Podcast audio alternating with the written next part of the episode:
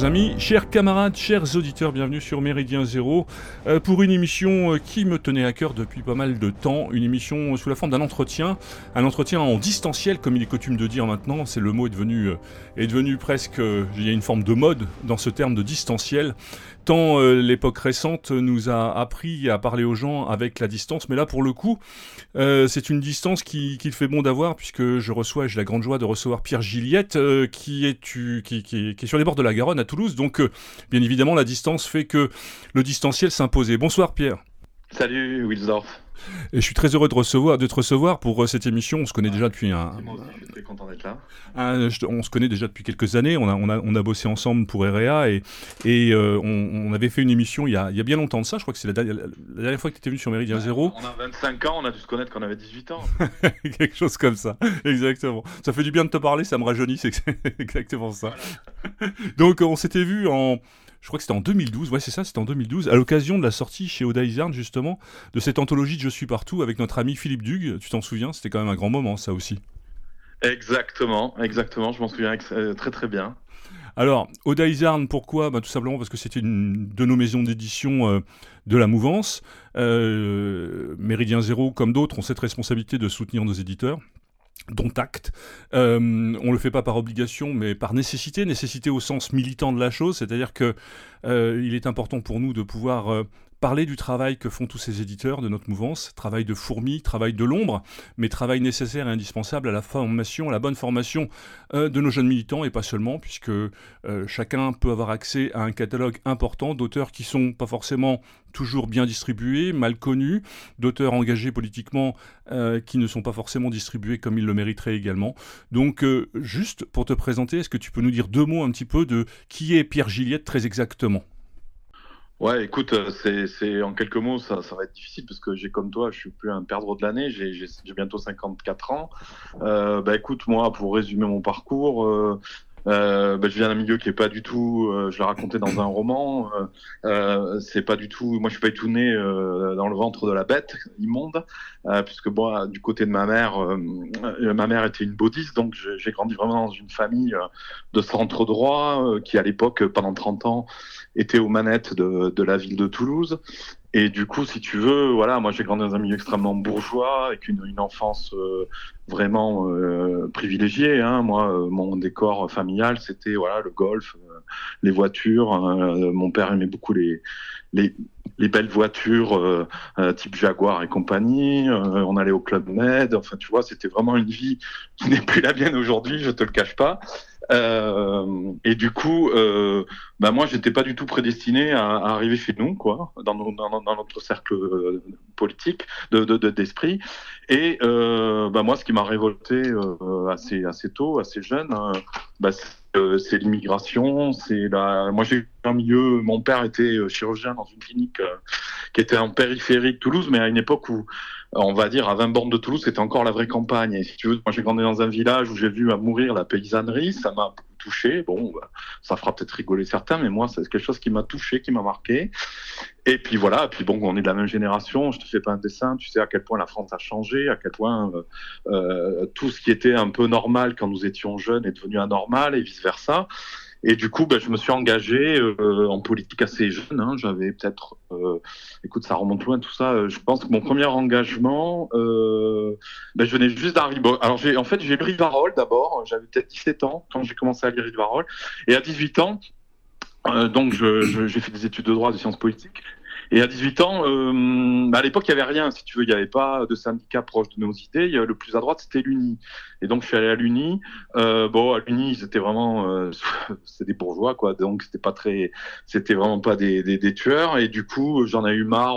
ils, ils voulaient pas se battre quand on se faisait jeter par les, la, la, la GTUNEF et tous les syndicats de, de, de, de, gauche. Et du coup, je suis passé au GUD. Bon, ça, je suis allé rester au GUD quelques temps, mais pas très longtemps, un peu plus d'un an.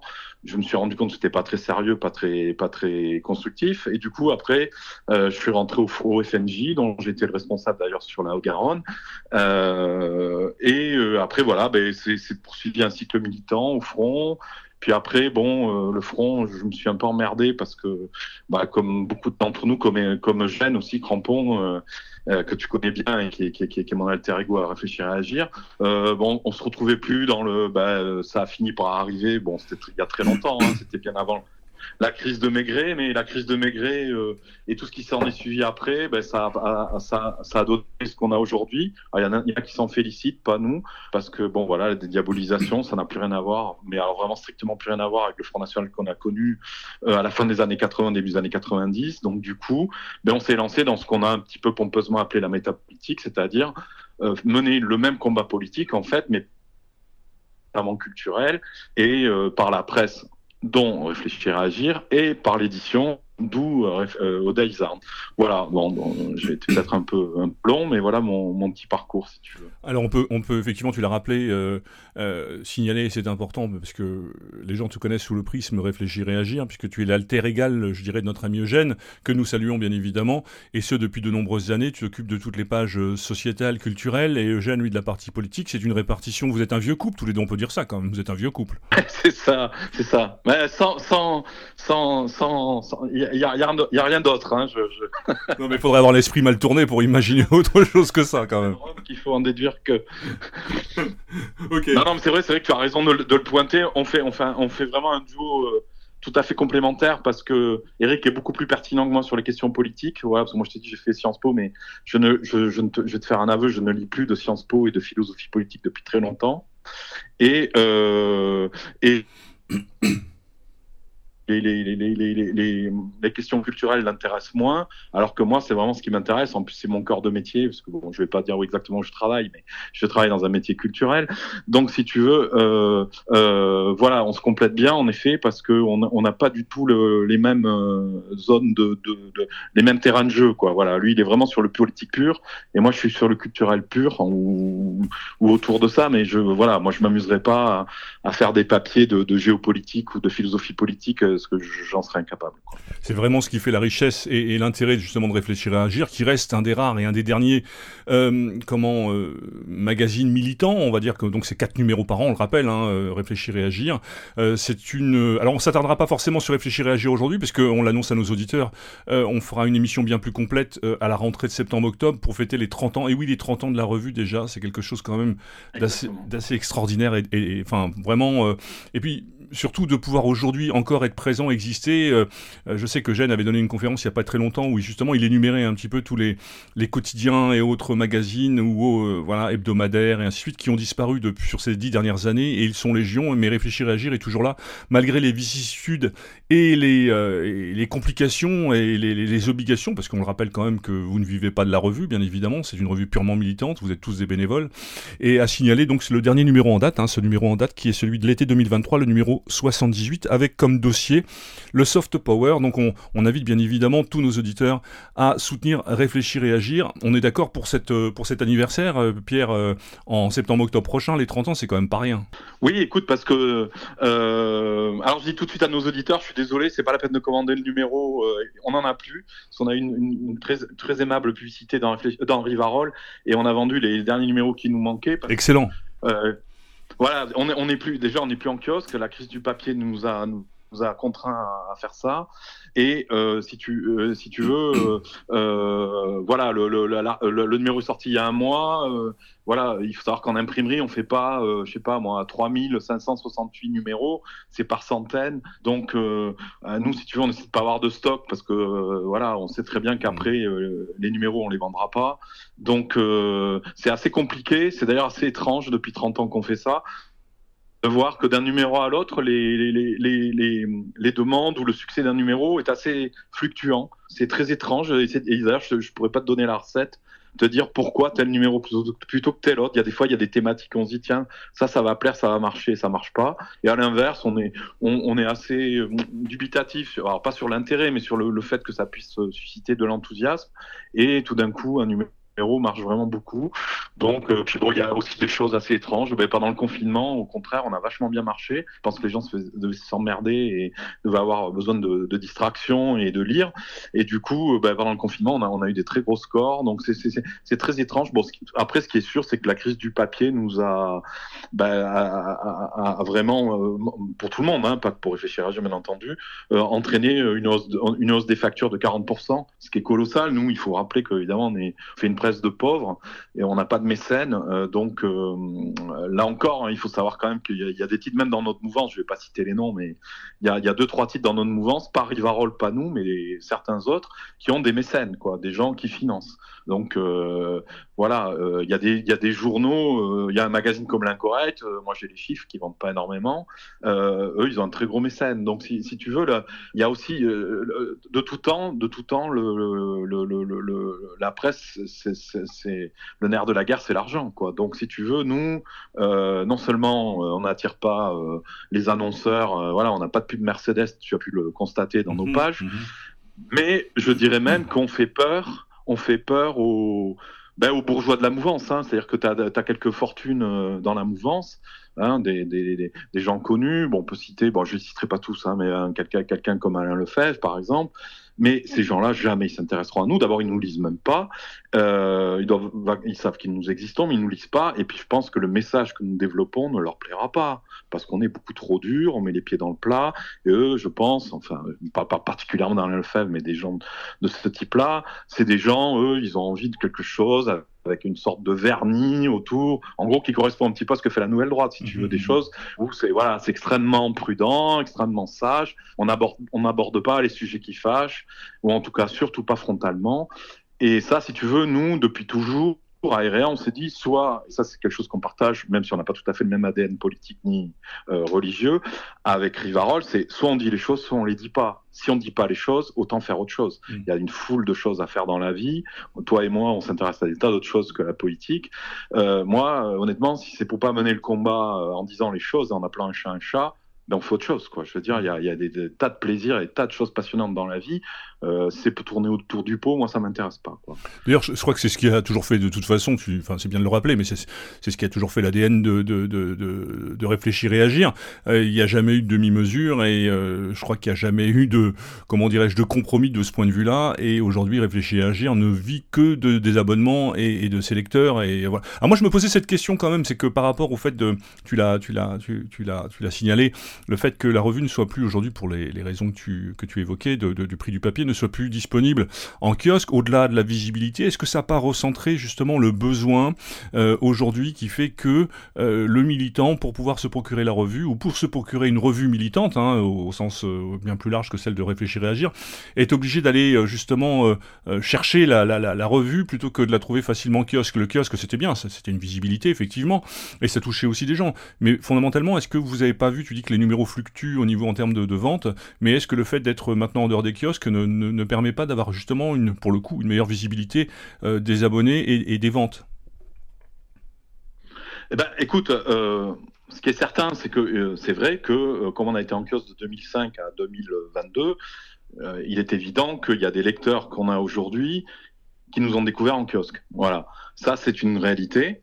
après, ce qu'il faut savoir, c'est que une revue comme Réfléchir et Agir, on a, on a tiré jusqu'à 7000 exemplaires, on n'a jamais été au-dessus.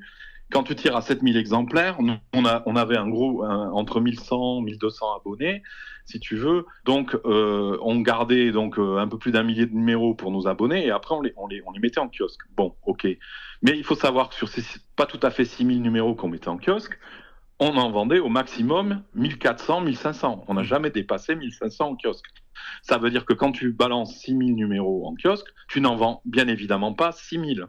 Donc si tu veux, 1500 euh, euh, ventes sur 6000, euh, ça fait 25%. C'est à peu près l'étiage de, de, de, de, moi, ce que moi je te dis, on a beaucoup travaillé avec les messageries. moi j'ai c'était justement l'interlocuteur des MLP, des messageries lyonnaises de presse, qui était notre diffuseur, parce qu'il y en a que deux en France, hein, Prestal ICE. Et si tu veux, euh, euh, je voyais que quand on discutait avec les, les, régleurs, avec les, les, filles qui s'occupaient de nous au MLP, qui étaient d'ailleurs super sympas, euh, eh ben, on voyait que pour de la presse, on va dire pas hyper mainstream, pas hyper relayé sur les grands médias, dans les revues presse, etc. Mais 25%, c'est le chiffre normal. Elle me disait même, c'est même bien. Elle me dit, des fois, il y en a qui font 15 ou 20%. Moi, j'avais vu à l'époque les chiffres de l'Action française 2000. C'est une catastrophe, leur, leur vente. Mais après, c'est sûr que quand tu es invité sur ces news, quand tu es invité, voilà, quand tu es cité un peu partout, bah, évidemment, tu vends un peu plus et encore pas toujours, tu vois, l'incorrect, c'est un peu le contre-exemple. Mais euh, euh, voilà, tu vois, on n'est pas valeur actuelle non plus, quoi, et on, l'aurait jamais été. Euh, donc, si tu veux, moi, les kiosques, c'est vrai que c'est regrettable parce que c'était quand même en effet donner un peu plus d'audience, un peu plus de lecteurs, et aussi ça permettait de faire passer un peu plus les idées. Mais il faut pas non plus idéaliser les kiosques et croire que quand tu envoies 6000 numéros en kiosque, ce qui est quand même pas beaucoup, hein, euh, parce que 6000 numéros sur toute la France, t'imagines ce que ça fait, quoi. Euh, donc il faut pas non plus euh, grossir le, le, le, le, la portée des kiosques. Tu as des, as des journaux euh, qui étaient en kiosque qui, qui ont crevé. Euh, présent, le choc du mois, la nouvelle revue d'histoire. C'est pas une assurance tout risque, les kiosques. Et, voilà. Mais après, si tu veux, nous, notre chance, si tu veux, c'est qu'on on est un vieux, maintenant, on est un vieux magazine, un vieux titre de la presse nationaliste. Hein, on est là depuis 30 ans. Du coup, les gens nous connaissent dans la mouvance. Je pense qu'en effet, les kiosques, c'est bien aussi quand tu démarres un titre et qu'on ne te connaît pas, que mhm. tu, tu, as une histoire assez jeune. Et là, évidemment, c'était pas en kiosque, tu es, mort ou tu restes un petit fanzine, comme on l'a été d'ailleurs au tout début. Et nous, on a, on, a, on a franchi les étapes petit à petit. Quoi. On a été en kiosque en 2005, alors que le journal a été créé en 93. Ok. Alors, euh, on va reparler de, de, de, réfléchir et agir à la fin de, de notre entretien, mais surtout euh, euh à propos du hors-série, euh, puisqu'on on expliquera un petit peu aussi euh, ce qu'est le hors-série pour réfléchir et agir. On verra ça, parce que dans le dernier numéro, donc il y a ce hors-série qui est réservé aux abonnés, il hein, faut quand même le dire. Donc ça peut être aussi, comment dirais-je, une motivation supplémentaire pour s'abonner à la revue. Mais l'objet de notre entretien aujourd'hui, bien évidemment, c'était c'est de parler de, cette maison d'édition que tu portes à bout de bras depuis depuis de nombreuses années. Tu veux nous expliquer ça, qui est cette maison d'édition qui s'appelle Oda qui est euh, totalement adossé à Réfléchir et Agir, puisque le site d'Odaizarn est disponible sur le, euh, sur le site internet de réfléchiréagir.com. Alors Odaizarn, c'est quoi l'histoire exactement, euh, Pierre? Eh ben écoute, Odaïzarn, bon déjà le nom, euh, je pense que toi tu, tu as compris d'où ça venait. Bien sûr, Saint-Loup. Odaïzarn, bah, non voilà, moi je suis toulousain, euh, euh, j'ai vécu toute ma vie ici, euh, donc si tu veux, Odaïzarn, c'est l'héroïne de Nouveau Qatar pour Montségur, c'est un personnage quand même assez incroyable, assez emblématique euh, de l'œuvre de Saint-Loup, au même titre que, que le, Fauco, le Fauconnier ou, ou Guido Lamesselet dans, dans Face Nord, si j'écorche pas son nom. Et, et, donc si tu veux, voilà, ce sont des personnages, c'est quelqu'un qui, qui représentait à la fois le, bah, cette si tu veux, cette espèce d'héroïne un, euh, un peu nietzschéenne, un peu, voilà, euh, que, donc affectionné Saint-Loup, et puis en plus c'est rattaché à ma, ma petite patrie charnelle, euh, qui, qui, qui, est l'Occitanie, enfin le pays Qatar, on t'appellera ça comme tu veux. Euh, donc si tu veux, voilà, le nom était tout trouvé, et ensuite après, bah, le but c'était justement euh, comme je t'ai dit tout à l'heure, pour réfléchir à agir, notre but c'était de mener un combat frontal et, sans langue de bois et, sans peur pour euh, euh, ce qui est notre notre notre credo politique. Euh, ben, c'est moi j'avais fait un petit constat, c'est que je m'étais rendu compte que dans notre mouvance il y avait beaucoup de maisons d'édition, il y en a toujours d'ailleurs quelques pas mal, hein, mm-hmm. et euh, quasiment toutes euh, n'ont pas investi le champ de la fiction. C'est-à-dire que beaucoup publient des essais, euh, voilà, des choses très sérieuses, etc. Et moi, j'avais été frappé euh, par des gens qui me disaient, ben moi, je lis pas de romans, c'est pas sérieux, ça apporte rien, et tout ce qui est une connerie sans nom d'ailleurs, parce que tu en apprends beaucoup plus euh, euh, sur le 19e siècle en lisant Balzac ou même sur notre époque en lisant, je sais pas, Michel Houellebecq, que en lisant des tas d'essais qui un an après sont périmés et sont obsolètes et, ne correspondent plus à une réalité. Et, et en plus avec ce petit supplément d'âme qui est le style, quoi. Moi, j'ai rarement vu des essais, pourtant j'en ai lu un paquet quand j'étais étudiant, mais qui, qui brillaient par un style euh, étincelant, euh, voilà, comme tu peux le retrouver, voilà, ben, chez Balzac, Céline, qui tu voudras. Donc euh, voilà, moi je me suis dit tiens c'est bizarre, personne fait de roman. je me rappelle d'éditeurs de la mouvance qui me disaient à l'époque, bah le roman ça ça vend pas, c'est un suicide de faire du roman et tout. Et comme j'aime toujours les, les, causes désespérées, je me suis dit, tiens, je vais faire du roman. non, mais ça, ta, ta, remarque est tout à fait, euh, tout à fait, euh, enfin, euh, judicieuse parce que on se rend compte effectivement que la plupart des éditeurs, on est ou dans le roman, enfin, dans le roman, non, on est dans le livre historique de manière générale, on est dans le livre politique, économique, dans l'analyse sociétale, ainsi de suite, et, et, ça laisse pas la, ça laisse pas la part belle à l'imagination parce que pourquoi nous, dans un engagement politique, on n'aurait pas à voir, puis on a quand même des auteurs chez nous qui sont quand même des auteurs de, littérature au, sens noble du terme, au sens premier du terme. Donc on a cette responsabilité-là aussi. Et puis ça fait partie d'une formation beaucoup plus générale, faire ses humanités au travers d'œuvres romanesques. Et on a, je le disais, des auteurs chez nous qui sont quand même de ce point de vue-là, n'ont rien à envier à, à, ce que l'on peut trouver dans, dans, la littérature, on va dire entre guillemets mainstream, si tant est que ça puisse exister. Oui, ça existe aujourd'hui, bien évidemment. Mais euh, donc, donc, Oda Izarn, c'était cette volonté justement qui te correspond à toi. C'est vraiment ton bébé, c'est vraiment toi, ta vision de la chose, parce que tu l'as singularisé, tu l'as très bien résumé là. Cette volonté de pouvoir dépasser les clivages au sens où, euh, où s'affranchir du simple essai politique ou de l'analyse socio-économique ou, euh, du, livre d'histoire. C'est bien ça? Bah oui, parce que si tu veux autant réfléchir à agir, on est plusieurs, hein, euh, on est toute une équipe et, et, donc forcément plusieurs sensibilités s'expriment et du coup on peut couvrir tout le champ des, des, thématiques, des, des disciplines et, et c'est ce qui fait, je pense en effet, la richesse. Bon après je dis pas qu'on est la revue du siècle, mais c'est ce qui fait, je pense, le, quelque chose d'assez complet, voilà, avec le ton et Réa qu'on aime ou pas, ça c'est une autre affaire. Tandis qu'au Design, en effet, je suis tout absolument tout seul et là je fais exactement, en fait, je fais les livres que j'aurais envie de lire, quoi, voilà. Mmh et puis je pars aussi d'un constat, c'est que je pense qu'il faut créer, au lieu de se plaindre, de pleurnicher, voilà, le système machin. Euh, au lieu de, de, se, de, se, condamner à, à, regarder une production et dire ah ben voilà, euh, on est condamné à lire Virginie Despentes, on est condamné à lire euh, euh Marie Dariussec, voilà, et de dire ben, proposons une alternative, proposons nos auteurs. Et ne nous ne nous sentons pas obligés uniquement de devoir subir euh, la production littéraire, euh, euh, mais même dans les autres domaines, en polar, en science-fiction, en BD, en ce que tu voudras. et si tu veux, au lieu de rester dans, le, dans le, la posture du café du commerce à brailler en disant ouais c'est pourri, j'en ai marre et tout, proposons, voilà, toujours, toujours être, je dirais, positif, actif, plutôt que d'être passif et, de pleurnicher. voilà, parce que ça, c'est bon, ok, le constat, on peut le partager, mais ça n'a fait pas avancer le, les choses. Alors, on est bien d'accord qu'aujourd'hui, euh, euh, gérer une maison d'édition ou tout simplement lancer une maison d'édition, euh, ça relève quand même d'un pari un peu, un peu, un peu fou. On peut dire ça comme ça, parce que déjà, tu, tu, confirmeras que cette passion-là, tu n'en vis pas, bien évidemment. Comme réfléchir et agir, c'est un acte purement militant, bien évidemment. Ça te prend en plus du temps de la revue, mais on a bien compris ce qui faisait la genèse de, de, Ça fait combien d'années que ça existe, Oda Juste comme ça, en passant ça, ça, a démarré en 2002. 2002, ah oui, comme, donc, donc tu as fêté les 20, les 20 ans l'année dernière. Un an, non, ouais. D'accord. Alors, euh, la particularité, au-delà de ce que tu viens de dire par rapport à, à aux œuvres romanesques, c'est quand même cette, cette manière que tu as eue de, euh, de mélanger entre guillemets euh, dans ton catalogue, de proposer dans ton catalogue plus exactement euh, des œuvres, des œuvres d'auteurs contemporains, enfin vivants, de, jeunes auteurs ou moins jeunes, mais de choses tout à fait contemporaines, et, de, des rééditions d'ouvrages d'auteurs qui ont disparu mais qui te tiennent à cœur et qui sont, comment dire, au, même plan, je dirais, que des auteurs actuels. Oui, exactement, tu as parfaitement la chose. Euh, mon objectif, c'était donc faire essentiellement de la fiction, mais sous toutes ses formes. Donc, euh, j'ai fait de, de j'ai fait de la BD, j'ai fait du, du polar. je pourrais dire un tout petit mot de la collection du Lys Noir. Là, j'ai dû sortir 23, 24 euh, volumes, euh, euh, des romans, bien entendu, et puis bien sûr, évidemment, des, des, romans avec une connotation politique. D'où des fois, des, alors déjà des romans contemporains, même dans le polar, hein, mm -hmm. mais des rééditions en effet d'auteurs que j'aime, comme Saint-Loup, Henri Béraud. Voilà. Henri Coston, Michel Mourlet, voilà. Mhm.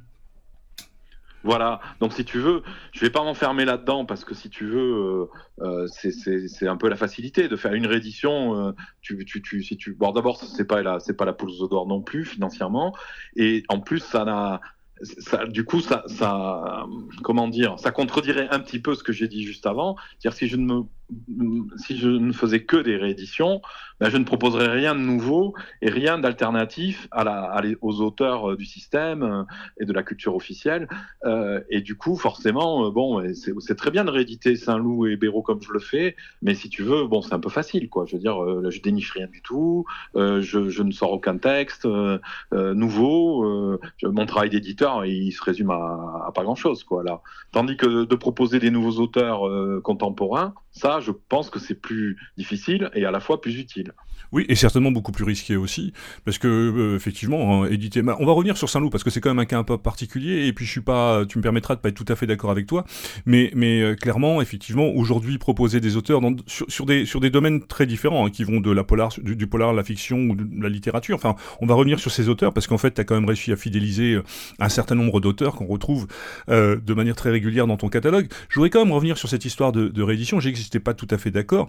je dis, alors, ok tu, résumes ça en disant que c'est ce n'est pas prendre des risques quand même, mais aujourd'hui, il y a une responsabilité à rééditer des auteurs comme Saint-Loup qu'on ne trouve quasiment plus ou difficilement. Ils ont eu leur, euh, euh, à une certaine époque, dans les années 80-90, il y a eu pas mal de rééditions de certains ouvrages, d'autres beaucoup moins, mais par exemple, il y a quand même une filiation très particulière avec Saint-Loup, euh, voilà, parce qu'aujourd'hui, vous n'êtes pas nombreux, à ma connaissance, il y a deux maisons d'édition qui rééditent des, ouvrages de Saint-Loup, et, tu en fais partie, et ton catalogue est quand même relativement complet.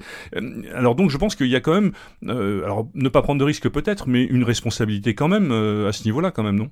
Qu'en penses-tu? Oui, mais après, si tu veux, il y a, quand même l'outil Internet et aujourd'hui, tu peux trouver à peu près n'importe oui, quoi. En occasion, en occasion, ok, d'accord. Oui, mais, mais porter, à... oui, mais quel... les textes sont encore accessibles. Oui, mais là, tu portes à bout de bras un auteur qui, euh, qui est important pour nous parce que Marc Augier, c'est quand même une référence. Euh, aujourd'hui, tu as, as, quand même des ouvrages qui sont euh, je dirais, indispensables, et tu les remets euh, euh, avec des couvertures, une forme, certaine forme de modernité. On n'aime pas ce mot-là, mais bon, voilà, une certaine, un certain sens du marketing aussi. On n'aime pas trop non plus cette idée-là, mais, mais quand même, tu peux, tu, tu, tu, tu portes un petit peu tout ça, et Oda a aujourd'hui cette, cette, cette, vraie responsabilité à, à, à, remettre au goût du jour un auteur qui est malheureusement un petit peu oublié ou difficilement trouvable. Je ne parle pas des, des, gens qui vont aller sur, sur les sites pour effectivement trouver des, des ouvrages qui, qui, sont, qui sont épuisés ou des maisons d'édition qui n'existent plus. Mais aujourd'hui, euh, il y a quand même une relation très particulière entre Odaizarn et Saint-Loup. Oui, après je te cache pas que je vais pas, euh, je vais pas passer ma vie à rééditer du Saint-Loup. Euh, j'ai pris des titres qui étaient bah, après, après bon, il faut être tout à fait honnête avec, les, avec toi et les auditeurs. Hein. quand, tu, quand tu réédites un titre de, de Saint-Loup d'un autre auteur, bon, bien, bien évidemment, tu choisis un titre que tu aimes. Mais après, tu choisis aussi un titre où tu te dis bon, est-ce qu'il y a un potentiel? Est-ce qu'il a pas que le problème, c'est comme la presse, si tu veux. Euh, euh, il faut pas croire que l'édition c'est facile et que ça rapporte beaucoup. Sinon, moi, j'aurais quitté mon métier officiel et, et j'aurais fait que ça. Hein. Ça, ça aurait été un vrai plaisir. Hein. J'ai eu la naïveté, un moment d'y croire il y a une dizaine d'années, puis bon, la réalité m'a rattrapé. Et si tu veux, donc, euh, euh il y a quand même euh, là aussi la crise du papier et les 40% d'os des factures euh, qui, qui, qui, qui, vaut pour REA vaut aussi pour les maisons d'édition, dont Odaisarm. Donc, si tu veux, il s'agit aussi pas de faire n'importe quoi parce que des fois tu, fais des grandes réussites et puis tu, des fois tu, tu fais des gros bouillons aussi. Donc, euh, je donne un exemple. J'ai fait un livre sur la peinture euh, allemande euh, sous le Troisième Reich, qui est un livre qui s'inspire, voilà, qui est une réédition en fait hein, d'un livre qui avait été fait par, par Graber en Allemagne il y, a, une trentaine d'années, mais avec un volant, on va dire, de 10 à 15% de nouveaux tableaux qui n'existaient pas dans l'édition originale, qui était pour, sur, ce, pour autant plus complète puisqu'elle elle était en plusieurs tomes et il y avait toutes les disciplines. Et au départ, j'avais la naïveté et l'espoir de faire aussi après la sculpture, l'architecture, etc. Ben, ce livre, moi, tu vois, je vais être tout à fait transparent avec toi. C'est un livre d'art, donc tu peux pas faire du numérique, mhm. c'est-à-dire tirer à la demande. Tu es obligé de faire de l'offset en couleur, etc. C'est un livre qui m'a coûté très cher et c'est un livre que je peux amortir avec 400 ventes. J'en ai vendu 200. effectivement. Donc, si tu veux, des fois, tu, te lances dans des projets, t'es comment dire, euh, tu es enthousiaste, tu es, fier même de produire ce, projet-là, mais tu prends une claque. Quoi, tu prends, tu prends un bouillon. Bon, des fois, tu prends, des, tu prends, as une bonne surprise. Euh, moi, ma meilleure vente, c'est je suis partout, j'en ai vendu plus de 4000. Mmh. Donc, si tu veux, des, des fois, des fois, tu as des heureuses surprises, mais je dirais qu'au fil des années, les, les, tirages ont, mais c'est vrai pour tous les éditeurs, hein, euh, les, les, tirages ont baissé. À, à cela, une explication, une explication toute simple. Euh, que tu peux vérifier euh, dans les librairies, dans les bibliothèques aussi. Hein. C'est-à-dire que bah, euh, les moins de 35 ans ne lisent pas, ou très peu. Mmh. Donc si tu veux, tu as des bons lecteurs qui correspondent aujourd'hui à l'âge de nos parents, en gros, des gens qui ont 80 ans, qui meurent et qui ne sont pas remplacés par des jeunes qui eux sont plutôt sur des d'autres modes de d'autres modes de, de, transmission d'idées de, de mmh. c'est plutôt des, des, jeunes qui voilà qui, qui bouffent de la vidéo d'où le succès des, des, influenceurs y compris chez nous et le, livre papier, ben non, ça, ça, alors je dis pas que ça va disparaître, mais euh, Ça, c'est vachement, ça a vachement baissé. Et c'est un constat que tu peux faire même en parlant avec des gens euh, qui sont éditeurs depuis plus longtemps que moi. Je pense à Philippe Randa, par exemple, qui, qui a constaté la même chose aussi. Et alors qu'il fait pas, pas vraiment la même chose que moi. Donc, tu vois, c'est général. Et, et, ça, c'est inquiétant parce que moi, je pense que jamais, jamais, jamais, une vidéo euh, ne remplacera euh, euh, un, un, bon livre et notamment un livre d'un bon auteur. Et si tu veux, là, je parle même pas de maison d'édition mais je vois, je vois qu'aujourd'hui, la, la, la, jeunesse française n'a plus de culture générale, quoi. Et ça, c'est vraiment très inquiétant, parce que si tu ne sais plus ce que tu défends, ben tu, tu sais plus pourquoi tu te bats.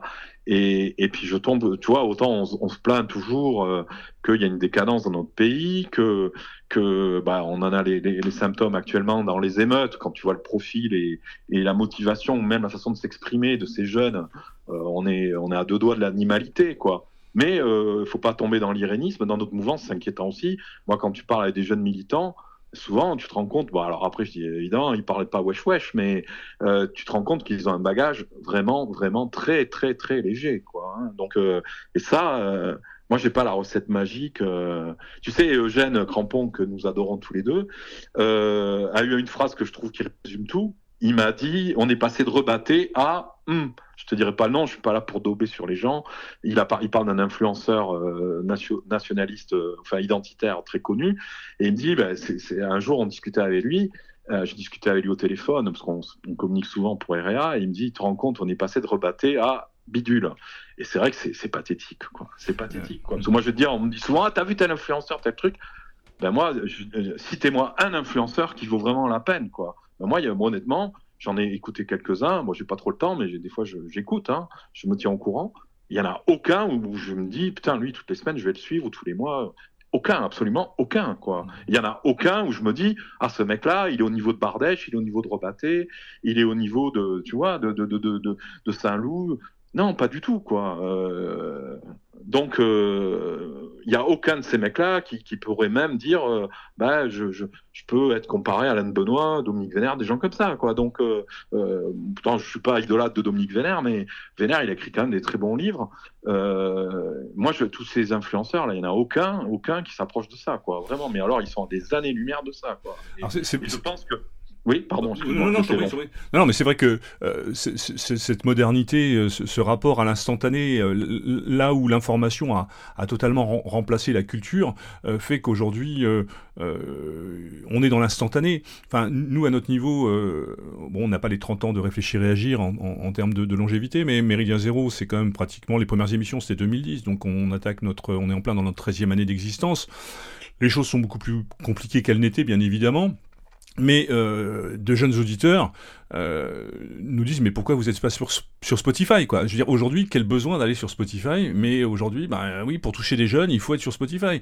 Donc euh, euh, ça rejoint un petit peu ton analyse par rapport à la lecture je dirais parce que les gens sont dans la consommation de l'instantané quoi. C'est-à-dire que c'est compliqué de faire un travail de fond et la lecture comme le travail que peut faire Méridien Zéro, qui, je le rappelle, euh, a été précurseur un petit peu de toutes ces émissions aujourd'hui qui font florès sur l'Internet, mais euh, apporter un contenu intellectuel, apporter un contenu solide, apporter euh, des éléments de réflexion, euh, des pistes de lecture. Euh, moi, j'ai connu l'AF à une époque qui, était certainement le, le meilleur outil de formation pour la jeunesse. rien ne se faisait sans, sans, sans, ouvrage et sans littérature, et sans, sans, sans, sans, bouquins, et, et ainsi de suite. Et, mais c'est dramatique. Ça n'ajoute que, plus de mérite au travail que font les maisons d'édition dans notre, mouvance. Mais euh, il faut quand même constater qu'aujourd'hui, en dessous de 30-35 ans, on est dans la consommation, dans l'instantané. Euh, le livre, c'est quelque chose, euh, ben non, c'est pesant, c'est chiant, c'est ennuyeux, c'est long. On est dans le mouvement, il faut qu'on soit dans l'instantané, dans quelque chose qui se consomme rapidement. Et ça, c'est véritablement dramatique moi, je crois que c'est ça le problème, si tu veux, c'est qu'il y a une perte de, de l'effort, il y a une perte de, mais il y a une perte du sens aussi. Si tu veux, je donne un exemple tout con euh, qui, qui, sort même du cadre politique. C'est que moi, j'ai un, un, fils et une fille. J'ai un fils que bah, j'adore mes enfants, mon fils et, et, et ma fille aussi d'ailleurs. Mais là, je vais prendre l'exemple de mon fils. Mon fils, donc, euh, qui, est, qui, est, en train de finir ses études, qui va bientôt rentrer dans la vie active, fait une grande école à Paris. Je citerai pas de nom évidemment pour pas le, le gêner. Et mon fils, lui, euh, il, a un, pour sa génération, il a un bon niveau culturel et j'en suis extrêmement content et, fier. Mais un jour, tu sais, comme toi, j'ai une passion pour la pour la, musique. D'ailleurs, ça pourrait être le cas d'une émission. Et j'ai fait aussi du journalisme là-dedans. Et j'ai beaucoup de disques chez moi. Je dois avoir plus de 2000 CD. Et un jour, mon fils me dit, mais pourquoi tu as autant de disques, papa Ça sert à quoi? Tu fais Est-ce que tu fais une collection?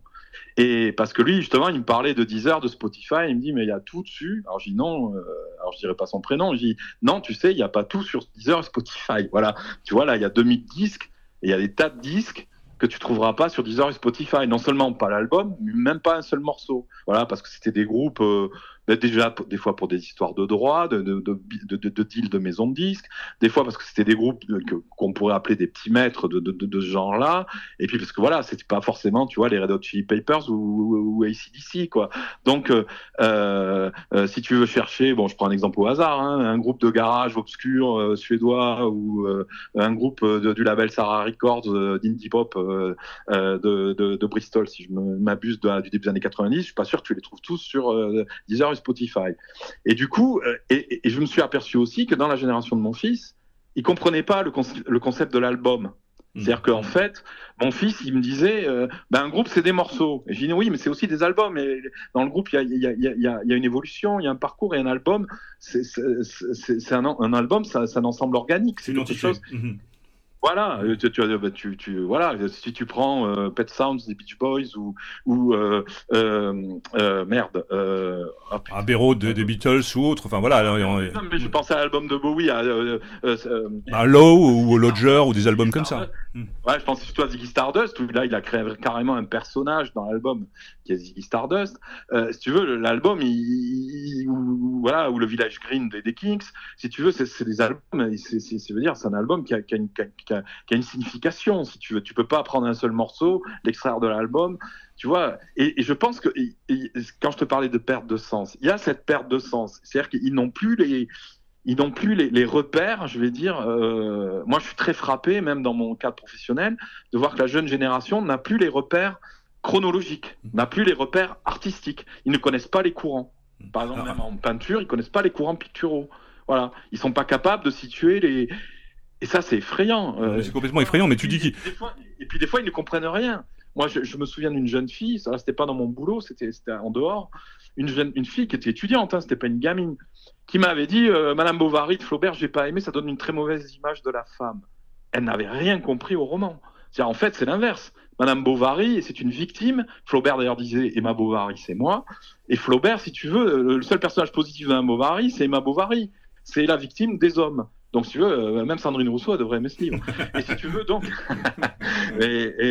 mais si tu veux, donc, euh, ils, ne comprennent même pas le, ils ne comprennent même pas le message, quoi. j'ai un ami qui est, universitaire, qui est prof de littérature, euh, et qui me dit qu'il il a du mal à faire comprendre à ses étudiants, même en niveau maîtrise, les, les, jeunes ne comprennent plus, ne savent plus conceptualiser les œuvres.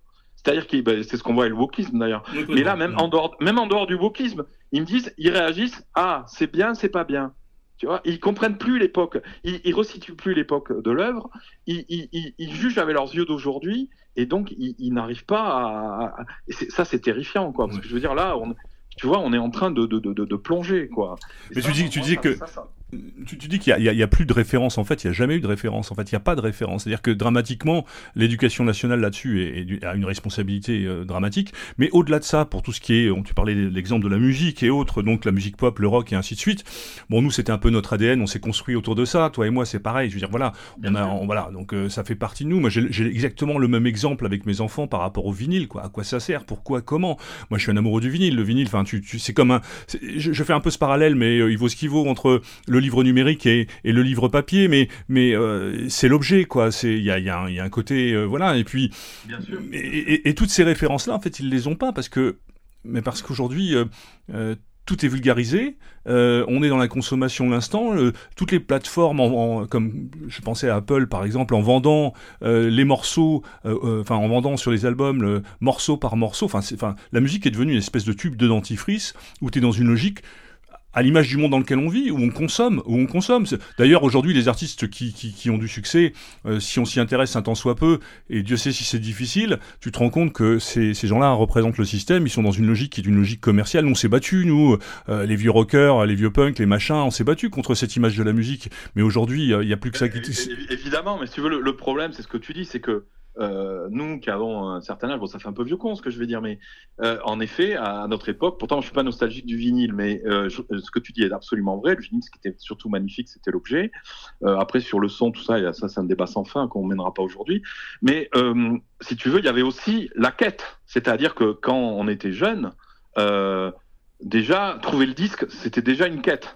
Parce que à l'époque, surtout quand tu habitais en province, moi j'avais la chance, j'habitais à Toulouse, il y avait beaucoup de magasins de disques, enfin il y en avait un certain nombre, mais quand tu habitais dans une toute petite ville ou à la campagne, déjà il, il fallait pour trouver le disque, puis il y avait le système des imports. Euh, déjà trouver le disque, c'était c'était incroyable quoi. Et puis à l'époque, tu n'avais pas un téléphone ou internet pour aller écouter le disque. Des fois, tu achetais un disque, tu avais trouvé que la pochette était jolie. Alors des fois, tu avais des bonnes surprises et des fois beaucoup moins. Ça, je crois qu'on l'a tous vécu. Et si tu veux, il y, avait une sorte, un côté un peu, un peu merveilleux, un peu Jim Hawkins, quoi, un peu chasse au trésor, si tu veux. Et non, puis il y avait surtout, il y avait surtout, la, il y avait surtout la démarche personnelle. Alors, euh, on s'écarte un petit peu du sujet du jour, mais en fait, peut-être pas tant que ça, parce que euh, l'idée, moi, je me rappelle, enfin, t'achetais Best ou Rock and Folk pour parler de la musique, et puis, euh, ben, t'avais, t'avais ton argent de poche et tu t'achetais un ou deux vinyles par mois, alors qu'aujourd'hui, un gamin, un jeune, en apprenant un abonnement à 10 balles ou 14 balles sur Spotify, a accès à des milliers, des milliers d'albums euh, bon, ça pose d'autres questions et d'autres problèmes, mais je pense que ça résume assez bien la situation. Oui, il le, gamin d'aujourd'hui, il est un peu noyé, si tu veux. Bon, après, il y a les algorithmes et tout qui lui suggèrent des trucs qui, sont un peu dans, dans ce qu'il aime. Mais tu vois, c'est exactement ça. C'est que moi, pourtant, je suis pas nostalgique du vinyle. Mais euh, un vinyle, c'est quand même autrement plus beau. C'est quand même, quelque part, c'est une œuvre d'art un MP3, c'est pas une œuvre d'art. Je veux dire, mmh. recevoir un fichier MP3 euh, sur euh, iTunes, euh, je vois pas où, est la démarche artistique. Mmh. Bon, après, tu as le plaisir d'écouter le morceau, bien évidemment. Mais déjà, tu vois, il y a, l'objet, quoi. Il y a l'objet et il y a, et, tu, et tu vois, c'est un biais pour retomber sur Odaizarn. Moi aussi, j'aurais pu faire des couvertures lambda. Euh, euh, et moi, je, je, je, suis sensible à ça. Je suis sensible à, à, ce que tu fasses, voilà, un beau livre avec un beau papier. Quand je peux, je fais des, à part pour les polars, je fais des rabats. Je fais travailler un illustrateur. Ça me coûte des sous. Mais je, je trouve qu'il a un talent fou. En plus, c'est quelqu'un que tu pourrais inviter une fois, qui, qui a un parcours absolument incroyable, quoi. un mec qui, qui, vient du milieu du graphe, du milieu du hip-hop et qui arrive dans nos milieux je veux dire, c'est un, parcours absolument incroyable que celui de Auric. Euh, en plus, c'est un jeune gars, tu vois, il a, il a à peine 27, 28 ans. Et lui, euh, quand j'ai vu ce qu'il fait, j'ai pris une claque, quoi, tu vois. J'ai dit, waouh, ce mec, putain, il, il a un talent de dingue, quoi. Et si tu veux, c'est ça que j'avais envie. Moi, je, moi, je suis, je suis resté un enfant, en fait, quoi. Et moi, euh, un de mes premiers chocs littéraires et, cinématographiques, pour être honnête, parce que je l'ai vu avant de le lire, c'est L'île au trésor. Et moi, je, te parlais tout à l'heure de Jim Hawkins. Moi, je suis resté Jim Hawkins, quoi. Mmh, mmh. j'ai envie, j'ai envie de monter sur l'Hispaniola et de, d'avoir cette espèce de, ben, c'est pas, pas, pas pas de quartier, à l'abordage et pas de quartier, hein, c'est votre devise. voilà, mais moi, cet esprit pirate, j'y suis très sensible, quoi. Voilà, parce que moi, j'ai grandi, comme je te disais, dans un milieu très bourgeois, très académique, très, euh, et, et, la bourgeoisie, tu la retrouves dans tous nos milieux, y compris chez nous. Et moi, je déteste ça, quoi. Moi, j'aime les pirates, les aventuriers, et c'est ce que j'ai retrouvé, tu vois, on, on, on dope souvent sur les, sur les, les gauchistes et tout, mais c'est faux il y a aussi des gauchistes qui, pour lesquels j'ai le plus grand respect, et dans le milieu rock notamment, j'ai rencontré des pirates aussi. Voilà. Et chez nous, j'ai rencontré des bourgeois pathétiques. Mmh. Donc, si tu veux, il faut arrêter de dire, il faut pas être comme les gauchistes justement là-dessus. Il faut pas dire, il y a les gentils et, tu vois, il y a les cowboys, il y a les Indiens quoi. Nous, on est les gentils et eux, c'est les méchants. Mmh. Non, non, non. il y a des, il y y a des, il y a des mecs admirables partout. Voilà. Et, et, et, et moi, j'ai rencontré des chez nous des mecs admirables et des mecs pathétiques. Et je fais aussi dans le milieu rock ou chez des gauchos, j'ai aussi rencontré des, des mecs assez géniaux et aussi des, des, des, des sombres merdes. Donc si tu veux, euh, voilà, moi j'aime pas ce, ce, ce, Et donc pour revenir à voilà, moi cet esprit pirate, c'est quelque chose qui voilà qui est qui m'anime depuis que je suis peut-être que j'ai 7 8 ans, tu vois. Donc mais, ça, mais je, crois que tu as, as parfaitement résumé en fait, c'est cette capacité encore à rêver quoi. Et je pense pas que les jeunes aujourd'hui ont encore cette capacité de rêver. Alors euh, par rapport à, à l'investissement des jeunes et autres, euh, je me faisais cette réflexion là récemment. Alors c'est un domaine complètement différent, mais tu me diras peut-être ce que tu en penses. Mais euh, on nous dit toujours qu'il faut pas désespérer. Effectivement, on aurait quand même beaucoup de raisons de désespérer ou de se dire franchement que au bout de 30, 40 ans de militantisme, quand tu fais le bilan, tu dis bon, à part effectivement rester droit dans ses bottes et puis garder une certaine forme de, probité. Au-delà de ça, tu dis merde, où est-ce que où est-ce que j'ai réussi, où est-ce que j'ai moins bien réussi, qu'est-ce que j'ai merdé, et ainsi de suite. Donc on peut raisonnablement faire un bilan. Il y avait euh, alors chez les cathos, il y avait ce pèlerinage de Chartres là, de pèlerinage tradit, euh, dont tout le monde nous a rabattu les oreilles parce que mais euh, les inscriptions étaient pleines euh, quasiment 15 jours avant le, solde du truc, et il y avait 16 000 inscrits, donc c'était le 30e ou 40e, 40e anniversaire, je crois, du Pélé, et euh, je passe du coq à l'âne, mais, simplement pour te dire que 16 000 dont les 80% avaient moins de 25 ans. Donc je me dis que tous ces jeunes étudiants, Bon, alors ils sont là où ils sont, hein, c'est pas le problème.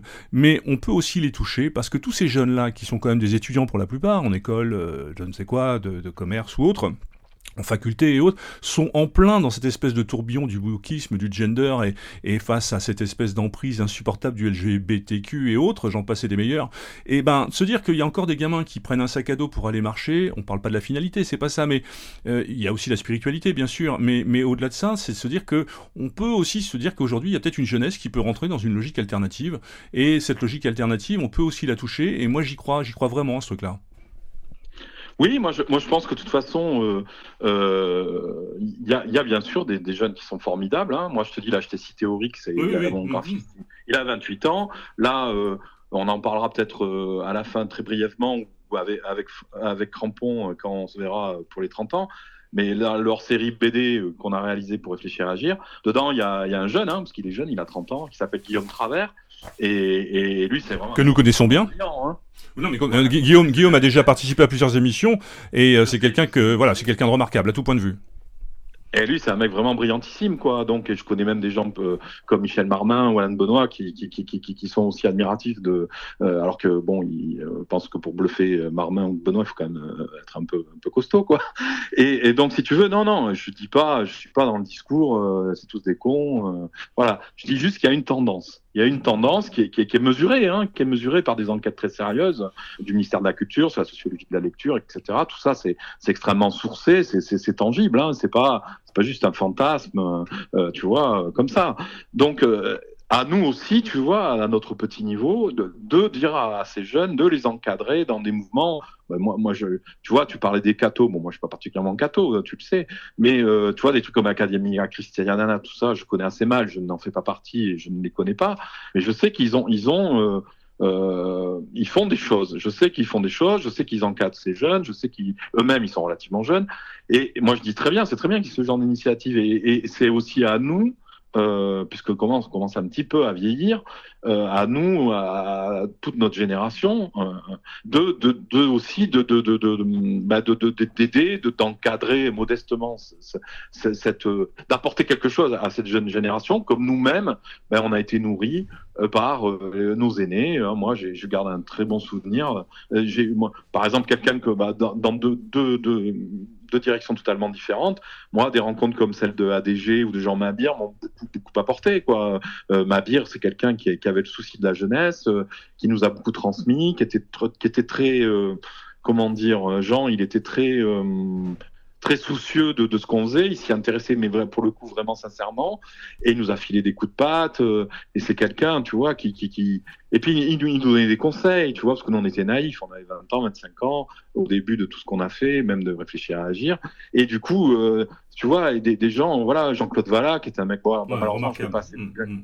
Voilà, mais pareil, Valla, moi, je me souviens, euh, euh, le gars, il sortait du Figaro Magazine. Il avait, il avait été vraiment euh, il me semble, rédacteur en chef même à un moment, avec Michel, il y a Michel, Michel Cotta. Et, et, tu vois, il a bossé avec Powell, donc le gars, il était dans la stratosphère, rien à voir avec ce qu'on fait. Nous, nous c'est du bricolage à côté. Et je me souviens de Jean-Claude là, une table ronde de Terre et Peuple euh, un peu avant sa mort, hein, parce qu'il est mort. Non, c'est peut-être quand même plusieurs années avant. C'était au début des années 2000. Et je lui avais dit, moi, j'étais un peu, tu vois, j'étais dans les petits souliers. Et je lui disais, bon, mais voilà, oui, voilà ce qu'on il connaissait déjà, hein, mais c'est la première fois que je le rencontrais. Et, je disais, ben voilà, ben, je vous donne le dernier numéro, si vous avez des conseils à nous donner, tout ça. Il dit, non, non, j'ai déjà lu vos anciens numéros. Alors que la maquette, à l'époque, elle était pas, vraiment pas terrible. Euh, on avait vraiment euh, des, grosses imperfections, hein, que même moi, je vois aujourd'hui. Et lui, il avait vraiment été hyper gentil. Il nous avait dit, écoutez, bon, ben, évidemment, vous n'êtes pas professionnel. Mais moi, je vois le potentiel que vous avez, ce que vous faites, c'est parfait, continuez comme ça vous n'avez pas besoin de nous, euh, continuez ce que vous faites, vous, avez, vous êtes sur le bon chemin, etc. Et j'avais trouvé, le, d'une part, c'est, tout le monde le dit, c'était un mec adorable, mais en plus, tu vois, le gars, voilà, tu vois, il nous encourageait, euh, c'était, et c'était vraiment, c'était, et on a eu la chance de rencontrer des, des gens comme ça. Alors, plus Mabir que Valas, qu'on côtoyait beaucoup plus de gens, mais, euh, et ça, ça a été une chance. Non, mais c'est clair, il y a, il y a, sur, à réfléchir et à agir, excuse-moi de te couper, il y a quand même quelques figures tutélaires que, qu'il est bon de rappeler, euh, que ce soit Robert Dain, euh, tu l'as dit, Jean Mabir, euh, Camille Gallic, bien évidemment, euh, des gens qui ont été là quand vous en aviez besoin et qui ont su répondre présent pour, pour pouvoir porter la revue.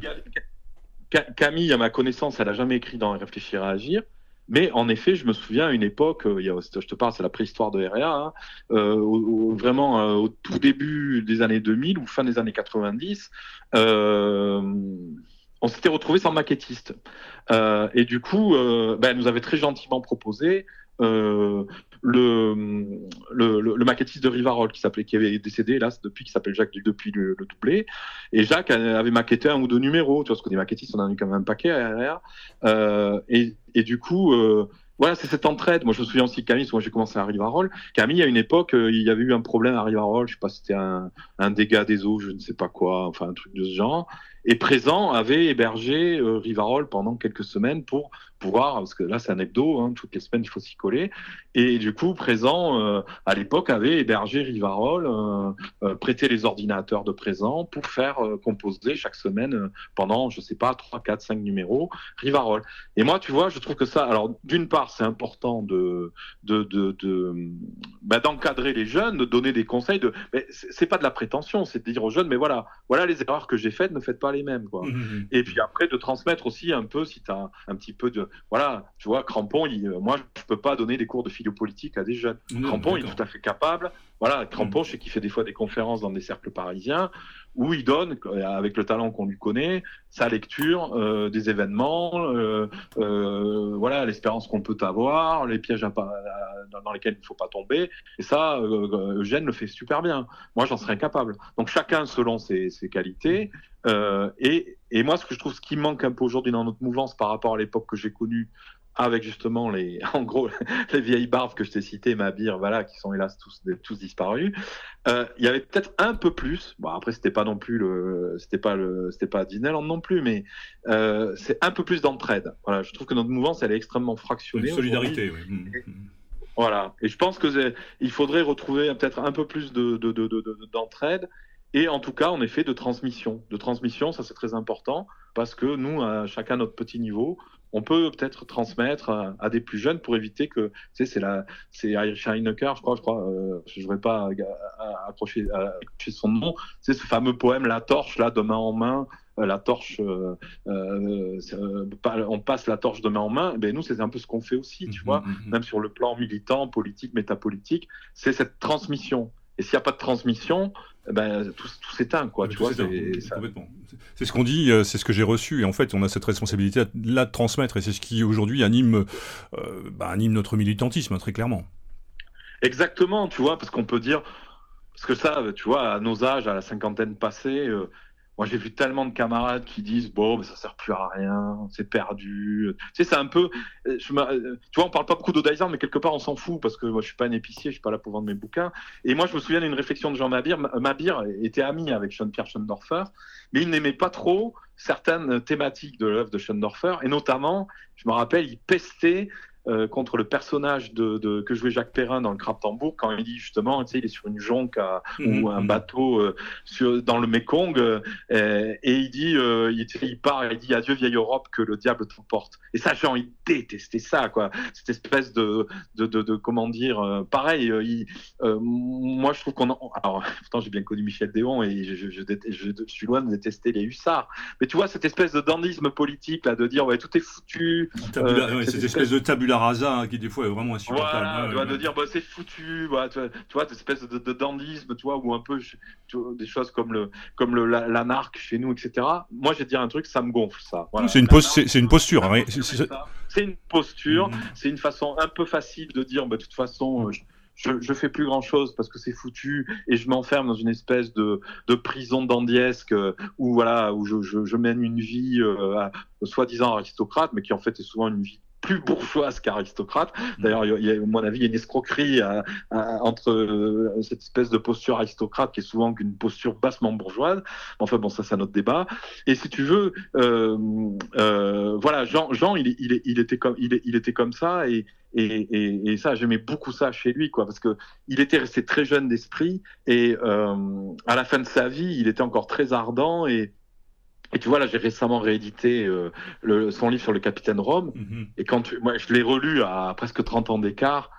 Et je me suis rendu compte à quel point il, bah, il s'identifiait à Rome, en fait, quoi. Tu mhm. vois, cette espèce de, de, de, de, en fait, Jean, ça a été jusqu'au bout un NR, quoi, un national révolutionnaire, euh, euh, hostile à, tout cet esprit bourgeois, prussien, euh, très pénible, très conservateur. Jean, c'était tout l'inverse. Il m'a raconté des anecdotes, d'ailleurs, y compris dans sa jeunesse, ou quand il écrivait dans l'esprit public dans les années 60, au début des années 60, le, le, le, la revue publiée par la, la Table Ronde, il, il il, était détesté par, euh, par certains parce qu'il avait déjà voilà, cet esprit très NR, très révolutionnaire. Euh. Et puis aussi toute, toute, toute cette, toute cette euh, dimension sociale aussi qui effectivement a été... Mais exactement. Alors on peut, on peut rappeler cet ouvrage quand même qui est chez Oda qui est sorti il n'y a pas si longtemps que ça. Je crois c'est Rome l'homme qui inventa Hitler, un livre de Jean Mabir qui est à lire. Parce, qu'on, exactement. Parce que Rome c'était ça. Bon, Rome c'est pas un grand intellectuel, on est d'accord. Euh, mais moi, je me retrouve plus dans les idées de Rome que dans les idées de la révolution conservatrice. Mmh, mmh, mmh, et Rome, justement, qu'est-ce qu'il disait Rome? Rome, il, il, disait à Hitler, euh, bah tu t'as trahi un peu les, les, idées du départ, quoi. C'est-à-dire que, euh, bah voilà, bah après Hitler il faisait de la règle politique, il commençait à pactiser avec euh, toute la bourgeoisie industrielle, les groupes et compagnie, euh, voilà, comme Mussolini euh, n'était plus le socialiste euh, anti-chrétien qu'il était au début, d'où les accords du Latran. Si tu veux, ok, c'est la règle politique. Mais si tu veux, Rome, Rome, voilà, il était, il, il, il était à la tête d'une armée de 2 à 3 000 SA. c'était quand même, il représentait quand même quelque chose. et c'était quelqu'un qui était resté, voilà, fidèle à, à ses valeurs, aux valeurs du NSDAP des débuts, très anticapitaliste. Et c'est vrai que bon, ça, ça fait partie de notre ADN aussi. Hein. Euh, moi, moi, franchement, euh, voilà, euh, le libéralisme, c'est l'ennemi, quoi. C'est, oui, ça c'est ce qui c'est notre cheval de bataille bien évidemment. On va revenir sur euh, sur Odaizan juste parce que j'aimerais qu'on puisse évoquer quand même euh, on parlait des, des, des, rééditions et des auteurs euh, euh que que tu portes euh, avec le cœur dans dans, dans, dans, ce principe des rééditions, mais il y a aussi des acteurs des, des des acteurs, des auteurs contemporains en l'occurrence des gens qui sont quand même devenus un peu des je vais pas dire des marques de fabrique mais mais qui sont des auteurs euh, Odaizan quelque part. Je citerai Bruno Fabrique, Pierrick Guiteau, des gens comme ça. Bon Michel Marmont, on sait que c'est un ami pour toi. Donc euh, effectivement, les choses sont assez logiques. Mais il était, connu euh, bien avant de, Oui, il était bien connu, bien sûr. Mais euh, des gens comme Bruno Laforcade ou Arnaud Bord, par exemple, on peut dire deux mots sur ces auteurs quand même qui sont, alors là aussi, sur des spectres littéraires un peu différents. Bah écoute, c'est pour te dire que quand même on n'échappe pas à notre époque. je vais là aussi, je vais parler sans langue de bois. Souvent, plus Bruno qu'Arnaud, mais c'est pareil, ils vendent très peu l'un et l'autre. Et, ils me disent, ouais, mais on vend, vend pas grand chose. Mais je leur dis, ouais, mais les gars, on est dans une époque où il faut faire des vidéos, il faut se montrer, faire des salons, il faut faire des émissions radio, etc. Et c'est vrai que euh, ils, ont des, ventes très faibles, alors qu'ils ont, ils ont beaucoup de talent. Hein. Moi, je n'ai pas leur talent. J'aimerais bien l'avoir, mais je ne l'ai pas. Et si tu veux, donc, euh, euh, c'est vrai que c'est des auteurs que je suis fier d'avoir sortis parce qu'ils ont un réel talent et je pense que c'est des auteurs qui, qui pourraient tout à fait euh, être édités dans des maisons d'édition euh, euh, prestigieuses et quand tu vois la production littéraire actuelle, ils ont vraiment pas à rougir. Moi, je les trouve même, même largement au-dessus de 99% des auteurs contemporains du système. et et par contre, si tu veux, voilà, ils ont créé un univers, une œuvre, que, voilà, parce que moi je suis quand même édité pas loin de 10 livres de chacun d'entre eux, et, euh, et c'est des auteurs que j'engage tes auditeurs à découvrir hein, selon leur sensibilité. Arnaud étant un peu plus dans comment dire, dans une sensibilité décadente, hein, fin 19e, mais avec un mhm. côté, voilà, il, a, il, écrit vraiment superbement bien. Euh, il a un, univers, euh, voilà, qui est, qui, est, qui est, très chamarré, très très très très imagé. Euh, vraiment, c'est quelqu'un qui a beaucoup de talent. Il est toujours dans des formats très courts. Hein, c'est ça, c'est un peu comme c'est comme les chevaux, c'est sa longueur. et Bruno, c'est différent. Bruno, il plaira beaucoup plus, voilà, à des gens bah, là, on retrouve quand même l'influence de Saint-Loup, de Giono, ce sont des auteurs qui comptent beaucoup pour Bruno, mais vous l'avez déjà invité, il a dû lui en parler euh, mhm. déjà. Euh, et là, ça peut plaire évidemment à un public euh, plutôt nouvelle droite, on va dire, qui aime voilà, le côté. L'effort, la montagne, l'aventure, il y, a un côté, il y a un côté presque Vandervogel chez lui. Complètement, complètement. Pierrick, c'est différent. Pierrick, c'est quelqu'un qui était connu, enfin connu Pierre, c'est un peu son seul défaut, c'est qu'il fait pas, il se montre pas assez. Voilà, mais bon, euh, c'est sa psychologie et comme ça, celle de Bruno aussi. C'est pas des militants au sens, euh, voilà, euh, c'est Bruno, c'est une sorte de, de Van tu l'as dit, sorte de, de, de Zarathustra. Et Pierrick, c'est une sorte d'anard total, c'est le moins qu'on puisse dire. Et Pierrick, en fait, il, il se sent proche de personne, d'aucun camp. C'est vraiment quelqu'un de, de, singulièrement libre. C'est un, un, super gars. Hein, c'est ça aussi la, richesse de faire de l'édition, c'est que tu rencontres des gars comme ça qui deviennent des amis, qui sont des gens vraiment formidables. Mais Pierrick, il m'a pas attendu. Il a quand même, c'est quand même, euh, tu vois, depuis ADG, c'est le seul de chez nous qui a été édité dans la série noire, la prestigieuse collection de Polar de, Gallimard. Bon, maintenant il est chez Kinox, mais euh, il a Aurélien Masson qui était l'ancien directeur de la collection. Mais Pierrick, c'est un vrai talent, ouais, c'est vrai. Il a écrit. Moi, je dis à, aux auditeurs de, de, de Méridien Zéro, si vous n'avez lu aucun polar de, de, de, la, de la collection, euh, lisez Beyrouth sur Loire, parce que d'une part, c'est un très bon polar, mais en plus c'est vraiment un magnifique euh, c'est un, roman politique quoi. Je veux dire c'est c'est euh, puis avec ce qui se passe actuellement je veux dire là sur la banlieue tout tout y est quoi. et puis il y a du c'est un remarquable polar. Mais voilà, mais après il y a tout un tas d'autres auteurs. Il y a Thierry Bouclier, il y a, il y a euh, euh... un, un, mot justement sur euh, sur un auteur qu'on a reçu sur Méridien Zéro avec Thierry Marignac en l'occurrence, qui est un.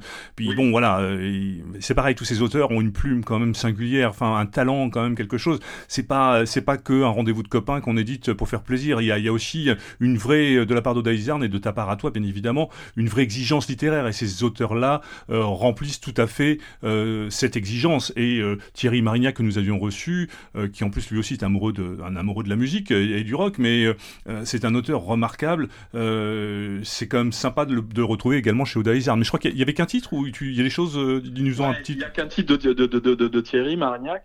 Euh, c'est Terminal Croisière, c'est un mhm. truc qui se passe sur, sur un bateau. Euh, voilà. Bon après Thierry, il a son univers aussi, souvent lié. Euh, voilà, c'est quelqu'un comme moi qui aime beaucoup la Russie, qui mhm. parle russe, qui connaît très bien la Russie. Il traduit, il mhm. traduit d'ailleurs du russe. Il connaît très bien. C'était un proche de Limonov. donc Thierry, il a aussi son univers aussi. Voilà. Qui, qui, qui, voilà. Mais en effet, Thierry, il a, il a, il a, un, il a un style vraiment tout à fait à lui. C'est très climatique. De toute façon, c'est un fan de Modiano. Donc on retrouve ce côté très climatique qu'il y a aussi chez Modiano. Et, c'est aussi un personnage. Voilà, moi je veux dire, j'ai rigolé la première fois que j'ai eu Thierry téléphone. Je crois que c'est Pierrick qui me l'avait présenté d'ailleurs. Euh, Thierry Marignac s'était présenté en me disant euh, voilà, tu ne me connais pas, mais je suis le plus grand auteur contemporain avec euh, Modiano et je ne sais plus quel était le, troisième qui m'avait cité. Mais il m'a dit voilà, je suis le, je suis un des trois plus grands auteurs modernes avec Modiano et je ne sais plus qui, j'ai oublié, c'est quand même assez ancien notre conversation. Et du coup, si tu veux, moi, alors d'une part, je suis content de travailler avec des auteurs comme ça. Je suis content de, comme tu l'as fort bien dit, d'avoir une, une, palette d'auteurs euh, diversifiés même si j'ai des auteurs euh, maison qui écrivent beaucoup, voilà, bouclier, bord de ça. Mais moi, j'aime aussi, moi, j'aime, j'aime m'amuser dans ma vie. Et j'ai toujours aimé rencontrer des gens un peu originaux et euh, hauts en couleur, si tu veux, pas des, mmh. pas des espèces de, voilà, de, de, de, de gens, là, métro, boulot, dodo, ça, ça m'intéresse, ça m'a jamais intéressé. Et, et, et Maria qui fait partie de ces personnages, quoi. C'est, c'est quand même un gars, si tu parles dans le milieu d'édition, c'est, c'est, c'est un peu le punk de l'édition, Il est atypique. C'est un hein. type, mmh. Ah ouais, il est atypique et puis il est, il est, comment dire, euh, bon moi j'ai pas à m'en plaindre, hein, je me suis toujours très bien entendu à lui, bon j'ai fait qu'un livre avec lui, mais c'est un gars euh, en couleur, voilà, il y a des gens euh, qui, moi quand j'ai sorti le livre de Thierry Marignac, il y a des mecs qui m'ont dit voilà surtout pas, fais pas ça malheureux, mm. et bon, ben, du coup non, je m'en fous, tu sais, moi c'est justement comme dit de pas y aller que j'y vais, mais voilà, mais moi j'aime ça, tu vois, il y a des gens qui aiment pas ça, et moi, moi les, les les gens un peu euh, originaux m'amusent, quoi. M'amusent et j'aime ça. Et, et, puis Thierry, il a du talent. C'est quelqu'un qui, qui, qui, est, qui, est, brillant intellectuellement. Euh, voilà, c'est, c'est, voilà, je, j'ai pas fait un livre à lui uniquement pour rigoler, quoi. Voilà. Alors, ah, ah, lui, il a connu des grandes maisons. Voilà, bah, moi, je pense, je suis pas sûr qu'il refasse un livre chez moi parce que moi, je, je peux pas lui apporter la diffusion. Voilà, il a publié au Rocher, il a publié chez Gallimard voilà, moi, moi, moi, avec moi, il est quand même euh, revenu, il est allé dans les catacombes, quoi. Donc, euh, Oui, mais en même temps, en même temps, ça prouve aussi la dimension, euh, le, côté attachant du type, la dimension d'amitié, le respect pour ce que tu fais. c'est quand même pas anodin non plus de la part d'un auteur comme celui-là. Oui, non, mais puis bon, Thierry, c'est pas du tout un bourgeois, donc c'est quelqu'un qui... Ah non, c'est pas un bourgeois. Hein. C'est, pour moi, il incarne parfaitement ce que l'espèce d'anarchisme de droite. Euh, c'est, euh, euh, c'est un, c'est enfin, c'est un punk dans l'esprit, quoi, tel, tel qu'on le, tel qu'on l'imagine. Ah, mais, c'est même, moi, moi, pour moi, il fait pas partie de notre mouvance. C'est un électron libre, Thierry. Oui, complètement. Quelqu'un, mmh, mmh, mmh, voilà, c'est quelqu'un qui est, qui est, là aussi, un peu comme Thierry, en fait, bon, ils ont pas tout à fait le même ADN, mais c'est, c'est des gens qui sont tu, tu peux pas les récupérer nulle part. Je veux dire, c'est pas des gens qui sont euh, enrôlés derrière une bannière, euh, quelle qu'elle soit. Euh, c'est des gens vraiment très libres. Moi, je respecte ça. c'est surtout, c'est surtout particulièrement rafraîchissant. Tu disais tout à l'heure que justement, c'était quand même un peu l'ADN de Daizarn. On retrouve pleinement dans ce, qu'on dit là, ce, ce besoin, je dirais, de, de différence, de, de, de ne pas être dans les, dans les, dans, dans, dans, les choses très classiques, de ce qui fait un petit peu le côté systématique de la mouvance ou le côté très, voire parfois caricatural, c'est de pouvoir s'en affranchir et de, de, garder cet esprit libre, parce que ça c'est fondamental et c'est ce qu'on ressent justement au travers de tous ces auteurs. Bah oui, parce que si tu veux, euh, que ce soit pour réfléchir à agir ou même pour Daizarn, euh, moi je me souviens, il y avait un, auteur de science-fiction, moi je dirais pas son nom, je veux pas l'ennuyer, euh, qui, qui, avait publié que j'avais connu par un ami à moi. Voilà, bon. Euh, et lui, si tu veux, au départ, il, parce qu'il bon, il n'avait pas un grand succès, hein, et, euh, et du coup, il alors qu'il avait un vrai talent, et, euh, et du coup, il il m'avait euh, parce qu'ils trouvaient pas d'éditeur. Hein. Il faut pas non plus des fois euh, rêver. Des fois, les gens viennent me trouver parce qu'ils ont personne. Hein. Donc, si tu veux, euh, et, et, et, souvent, t'envoies des manuscrits, c'est mauvais. Tu vois, tu lis trois pages, quatre pages, c'est mal écrit, euh, c'est bateau. Euh, bon, et moi, je suis très content. On m'envoie très peu de manuscrits. Je vais te dire un truc, je suis assez content parce que j'en parle des fois avec Sixtine G de la Nouvelle Librairie. Et elle aussi, elle fait le constat que souvent, ce qu'on lui envoie, c'est pas bon. Hein. Et moi, mes, mes, mes, meilleurs livres, c'est pas des manuscrits que, que j'ai reçus comme ça par mail. Voilà. Mais cet auteur de SF, donc, me dit, ben voilà, j'ai personne, je vais à tout prix sortir ce livre, c'est un livre important pour moi. Moi, j'ai jamais fait de SF, j'en ai d'ailleurs toujours pas fait. C'est le seul champ fictionnel que j'ai pas exploré, et je voudrais, et je veux l'explorer. Euh, et, euh, et je lui dis, ben Banco, je lis son truc, c'est vachement bon et tout. Et le gars, euh, bah après, il, trois semaines passent, il me dit ah j'en ai parlé à mes amis et tout. Et c'est vrai qu'eux, ils me disent mais t'es fou, t'as vu ce qu'il édite, euh, c'est un facho, et tout. Et le mec, il s'est rétracté, mais je lui en veux pas, hein, parce que je la connais cette pression sociale, euh, et, puis cette pression qu'on connaît tous d'ailleurs dans nos milieux professionnels, etc. Et, et, donc ce gars, je l'ai pas, il m'a échappé. Et d'ailleurs, ce qui est fou, c'est là où tu vois jusqu'où la logique du système est, est, est grotesque c'est que ce livre n'est jamais sorti du coup, parce que ce gars n'a jamais trouvé un éditeur. Donc, si tu veux, le gars a préféré ne jamais sortir son livre que de le sortir chez moi. Voilà, par cette espèce de, bah, tu veux, voilà, de, mélange de, ouais, mais j'ai pas envie d'être attaché à, ce qu'il fait, euh, et puis euh, voilà, je vais avoir des emmerdes. Et tu vois, c'est quand même, le côté ubuesque du truc.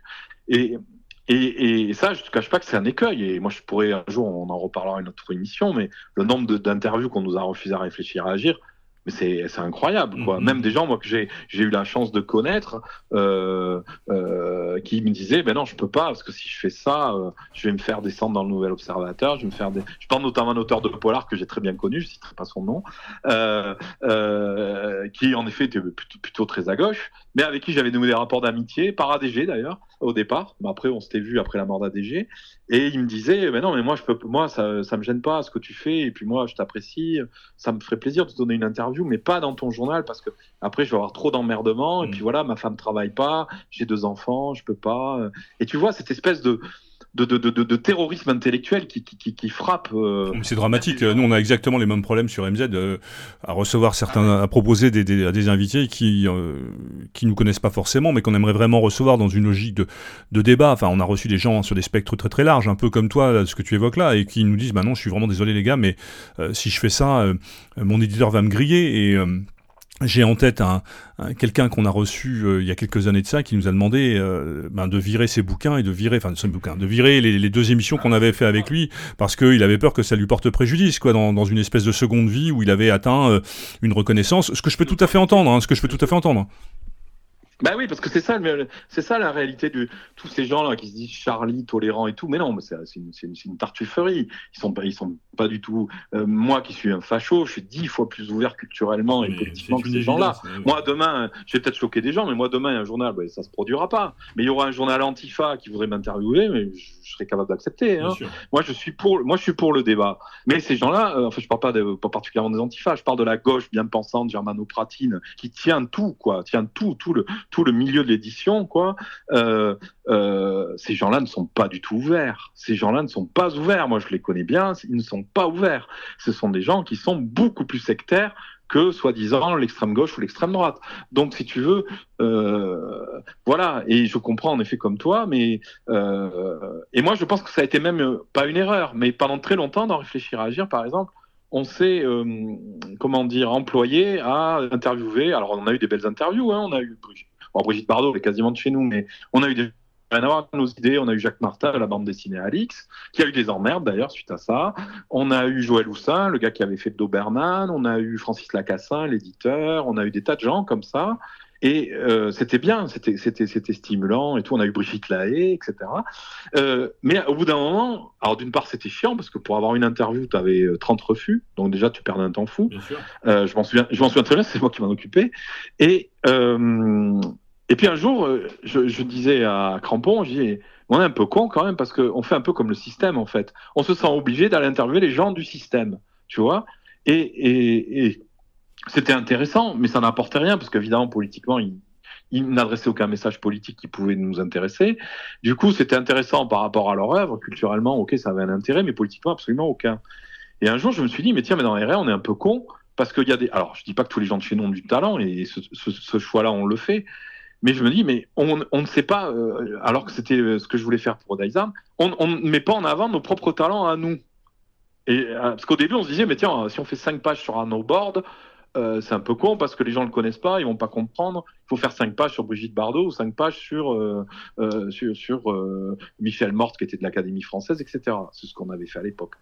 Et je me suis dit mais non mais c'est con, il faut les faire les cinq pages sur Arnaud Borde parce que pourquoi pas il a, il a beaucoup de talent. Pourquoi on, Et du coup, petit à petit, on a un peu lâché les grandes interviews ronflantes avec des noms ronflants et, on s'est mis à faire, à, ce que je faisais un peu pour Daizam, à faire la promotion des talents de chez nous, en disant aux gens, ok, euh, bien sûr que tel auteur il a du talent, mais lui vous le connaissez pas et vous devriez parce qu'il a du talent. Voilà. Il y a presque une il, y a, presque une responsabilité à ça d'ailleurs. On a une responsabilité justement de faire euh, monter des gens euh, qui ne sont pas connus. Nous, on, a, on a eu effectivement ce genre de discussion sur Méridien Zéro.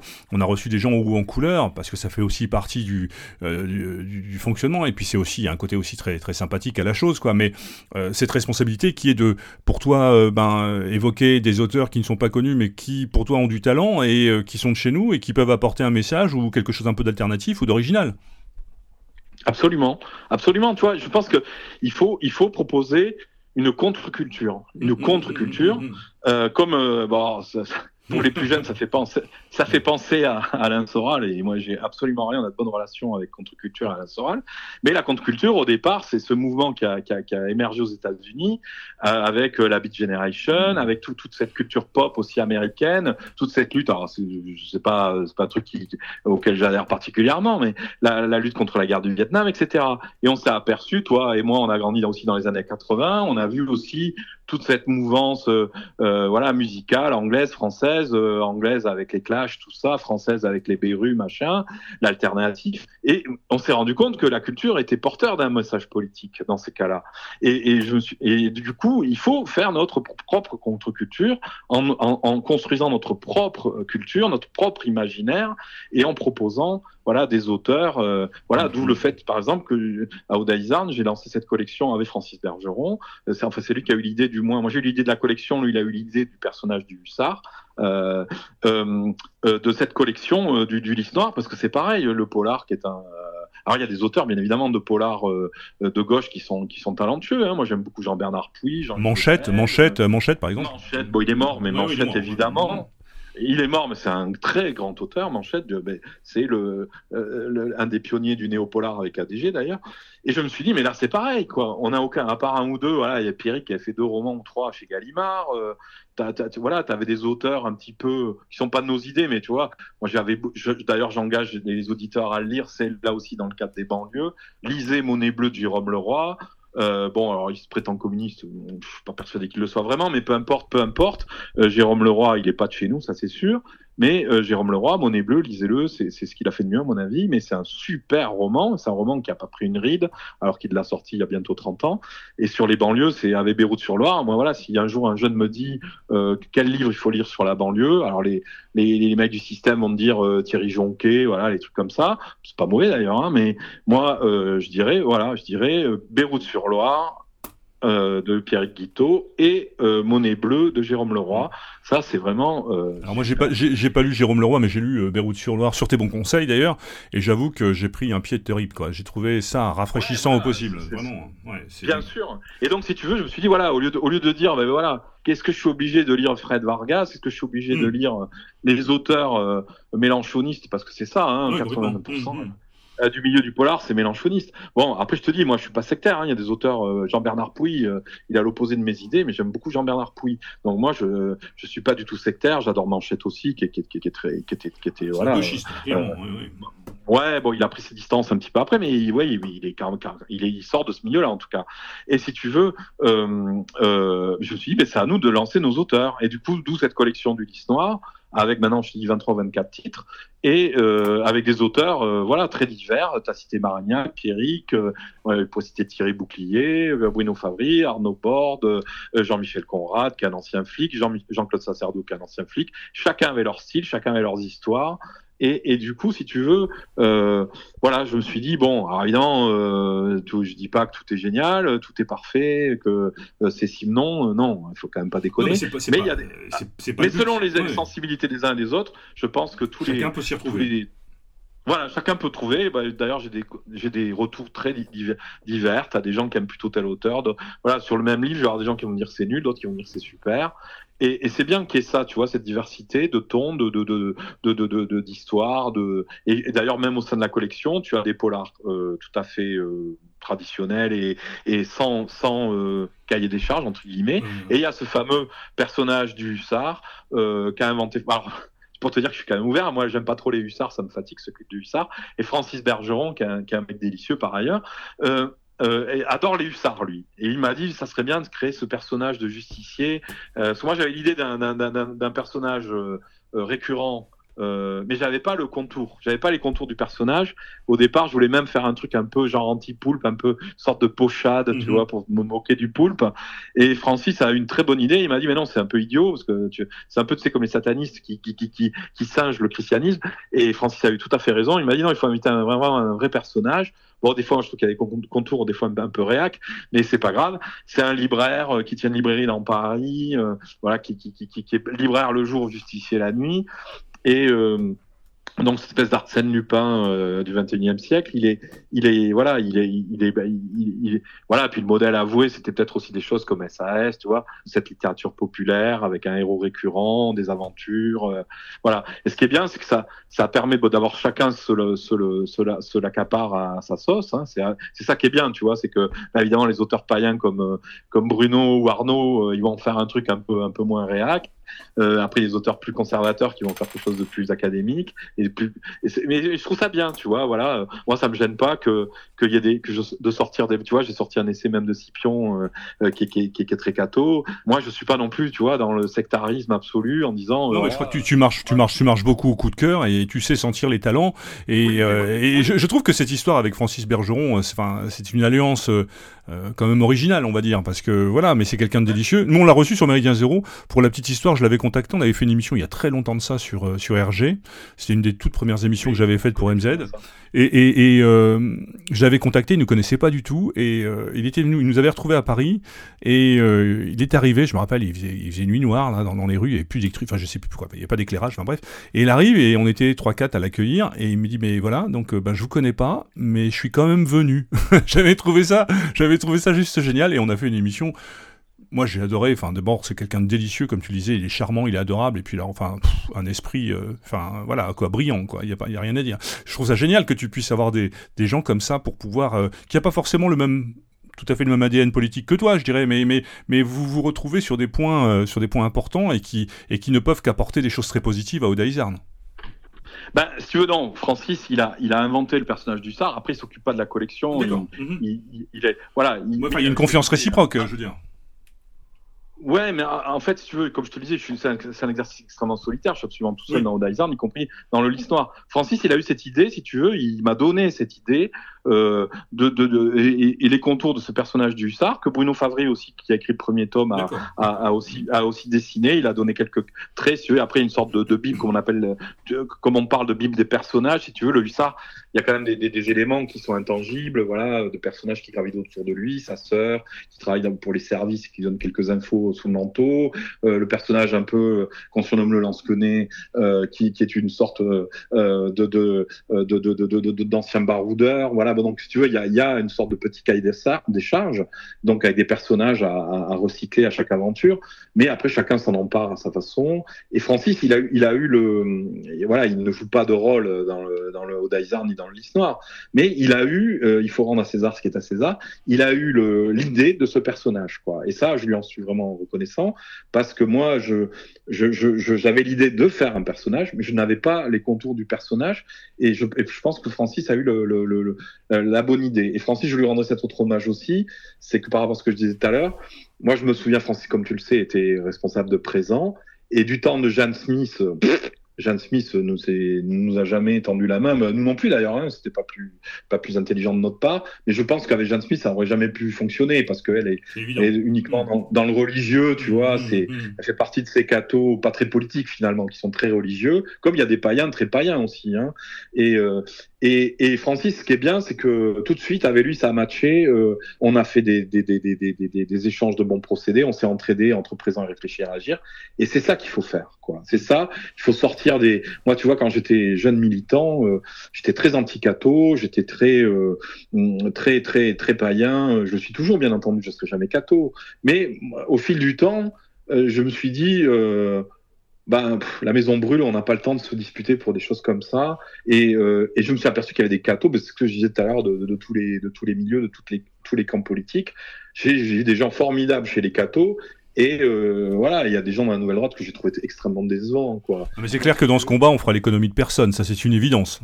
Exactement. Mhm. Donc, je, tu vois, notre position un peu de départ, et même la mienne personnelle, euh, quand j'étais militant, même au, au FNJ, d'être anti-cato, voilà, de, de... Bon, je travaillais Bernard Anthony, ceci dit, mais bon.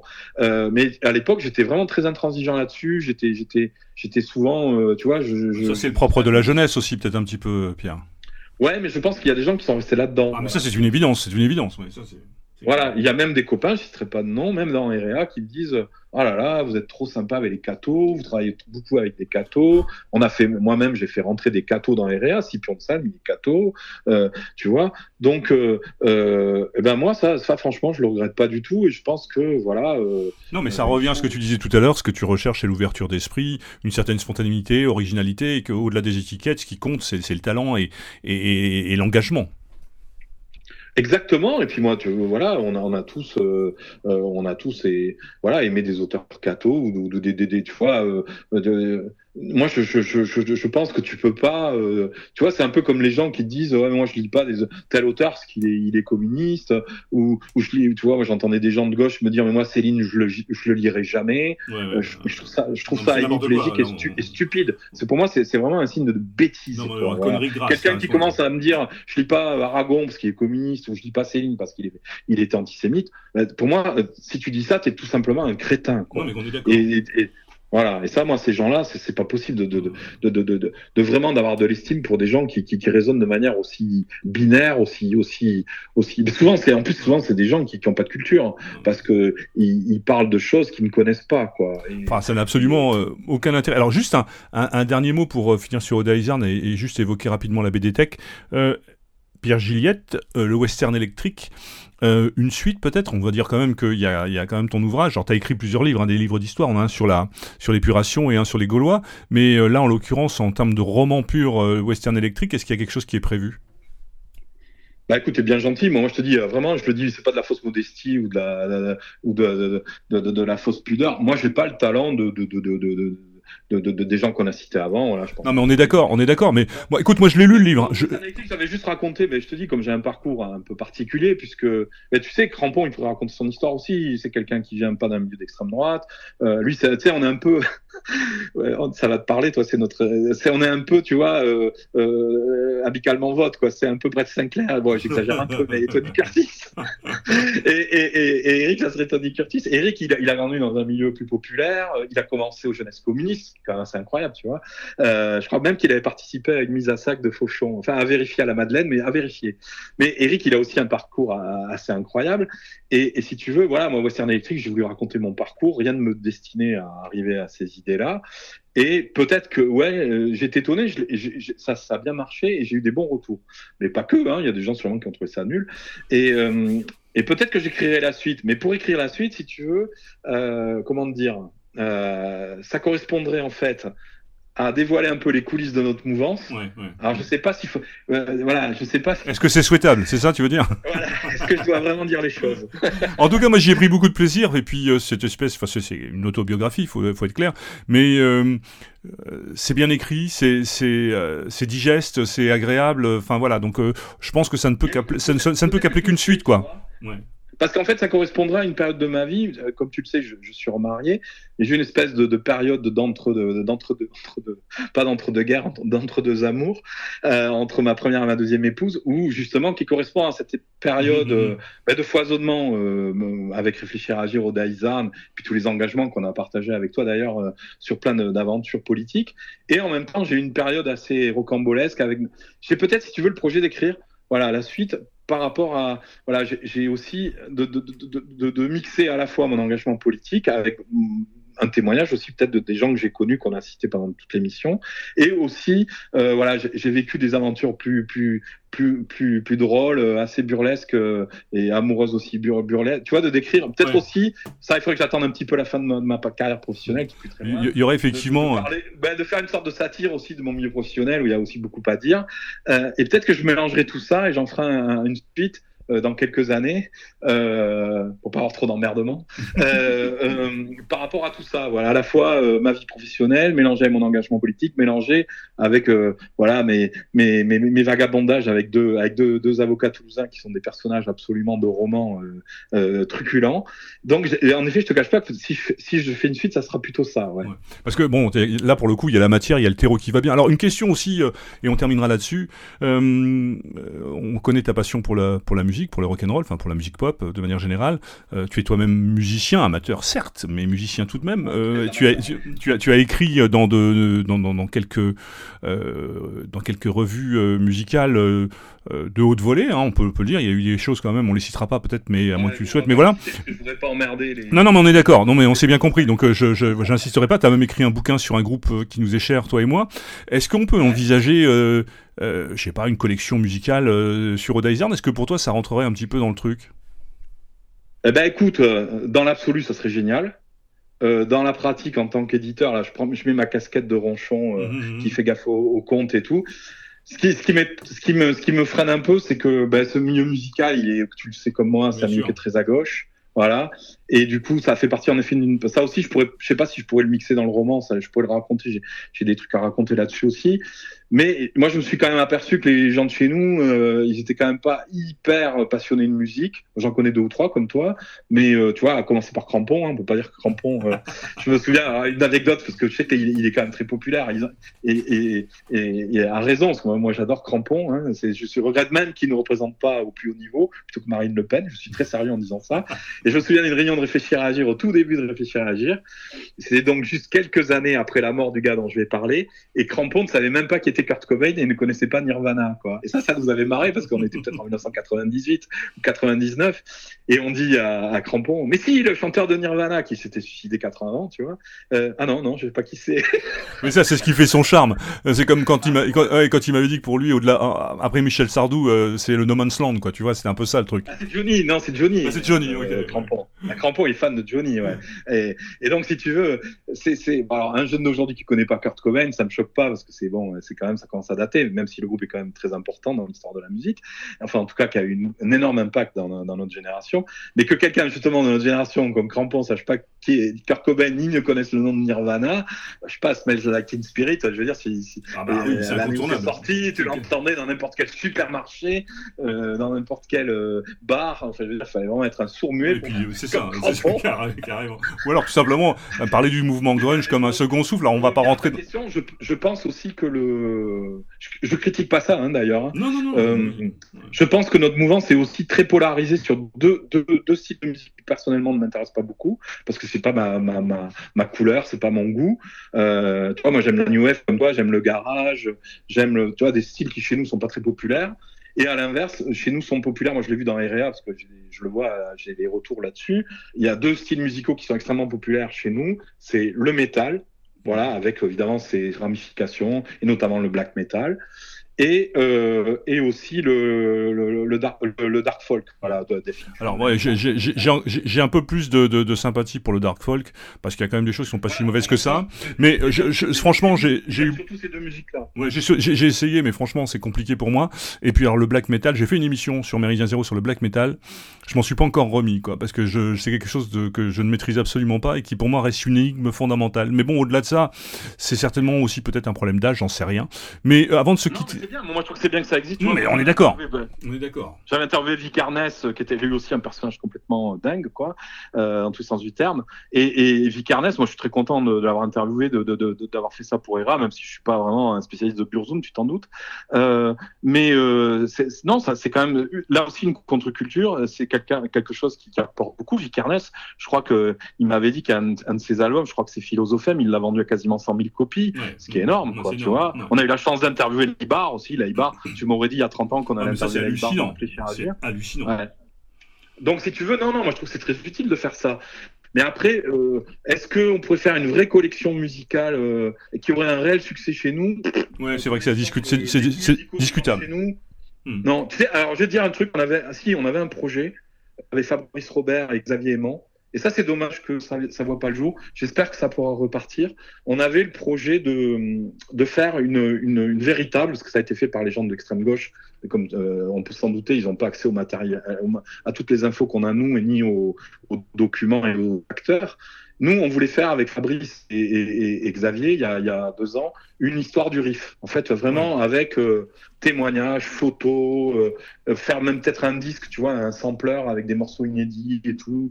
Euh, et en fait, on s'est heurté un petit peu, on a senti que les, les, les acteurs de, de, tous ces groupes, bah, tu sais, c'est un peu ce que connaissent les mecs qui ont fait du riff aussi. Les mecs, ouais, non, mais non, on a trop envie que ça remonte. Euh, ouais, non, mais ça va ressortir, on va reparler de nous. Euh, voilà, professionnellement, ça va me gêner. Tout ce que je peux comprendre, hein, au, au, demeurant. Et, et ça, c'est franchement, pour moi, euh, sur le plan de la musique, le projet qu'il faudrait arriver à, finaliser. En fait, si ça se fait par d'autres, c'est pas grave non plus. Hein, c'est pas, peu importe. Et mais avec Fabrice et, Xavier, on avait envie de faire ça. Et, c'est dommage que ce projet, euh, il puisse pas exister. J'espère que les, les acteurs en question changeront d'avis, parce que ça, pour le coup, ça serait bien, ce serait utile. C'est quand même un mouvement qu'on a connu le riff. Euh, alors évidemment, je dis pas que c'est euh, pas les Beach Boys, c'est pas les Beatles ou les Kings, ça, on est d'accord. Mais c'est quand même une contre-culture. c'est une trace. C'est une c'est exactement euh, ce qui m'anime avec Odaizard, c'est euh, d'essayer de produire quelque chose. Et le riff, moi, je suis désolé, ils ont quand même réussi à, voilà, que ce soit avec Victis, In Memoriam, Fraction, euh, tous ces groupes, ils ont quand même produit. Qui s'est reformé là récemment, enfin qui, qui tourne. Quoi. Voilà, et In Memoriam qui existe plus ou moins toujours. Hein, je crois que, voilà, d'après ce que me disait euh, euh, Xavier, le chanteur, ça, ça, ça, existe toujours plus ou moins. Et, et moi, je pense que c'est pas là, tu vois, ces groupes, ils, quand même, ça, ça date hein, maintenant, ça a 25 ans. Eh ben, ces chansons, elles existent encore. Moi, moi-même, je les écoute encore avec plaisir pour la, pour la plupart. Et, et, et, je trouve que c'est dommage qu'il n'y ait rien qui, qui, soit fait, euh, tu vois, pour euh, ben, raconter. Ah, ouais, moi, je, je, trouve que ça. ouais, ce que tu dis là, c'est comme peut-être aussi euh, très français, parce que. Alors, je sais pas si on peut faire ce parallèle-là, mais euh, on n'ira pas jusqu'à comparer le riff à la musique oi anglaise, mais il y a quand même ce, cette dimension sociale revendicative, alternative, qu'on trouve dans la musique oi, et enfin, dans la musique de Skin, quoi, tout simplement, et qui n'a jamais jamais pris véritablement en France, quoi, ou qui a été. et je pense que ça, c'est typiquement français de passer à autre chose, ou comme si la musique rock s'était réservée aller à une tranche d'âge 15-25, quoi, tu vois, alors qu'en Angleterre, on n'a pas. Alors, je vais pas faire de, je vais pas comparer une mémoriam au comment à, Cockney Reject, mais où tu te retrouves avec les mecs qui ont 60 ballets et ils sont toujours sur scène, quoi. Ah, ben de toute façon, tu as un festival à Reading, là, euh, euh, je crois que c'est le Rébellion Festival, là, si je me, si je, me trompe pas de nom, euh, qui fait des tournées Sham 69 ou des groupes comme ça. Ouais, UK Subs, UK Decay, tous ces groupes qu'on retrouve et qui sont un peu. Alors, bon, c'est pas. pas le, le on peut peut-être pas faire de raccourci ou de, de comparaison. Je, je, je, suis pas du tout un un gros fan de rock. Hein. Moi, le seul groupe de rock que j'aime vraiment, bon, c'est Evil Skin, parce que c'est un groupe que j'aime bien. Mm -hmm. euh, je les connais pas hein, pourtant, mais bon, j'aime vraiment alors, voilà, euh, Nouvelle Croisade qui était culte chez nous, moi ça m'a jamais trop touché. Donc après c'est voilà, c'est des goûts, des couleurs, ça se discute pas. Mais euh, tu te trompes. Moi j'ai vu il y a pas longtemps euh, le l'ancien fondateur de Pit Records, qui a été aussi un des acteurs qui lancé les Invictis au début. Je crois qu'ils étaient sur une compile euh, euh, au tout début sur sur sur Pit Records. C'est lui qui les a produits en premier avant que Crampon, qui est un peu le, le Paul Martin de la mouvance, euh, sorte le sorte le, le, le, Alan McGee facho, euh, que, voilà, qui fasse le, Creation Faf qui est la SERP.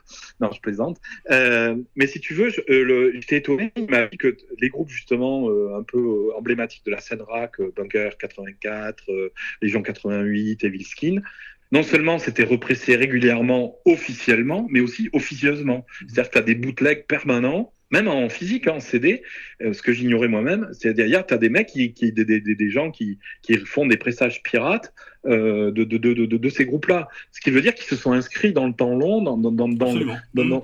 ils, ils, appartiennent aussi à l'histoire musicale de, de, notre mouvance. Quoi. Okay. Alors avant de se, se quitter, euh, un mot sur la BDTech fasciste. Rappelons que euh, depuis maintenant quelques temps sur REA, avec REA, réservé aux abonnés, de toute façon, c'est des abonnés, puisque maintenant, il faut être abonné pour recevoir la revue.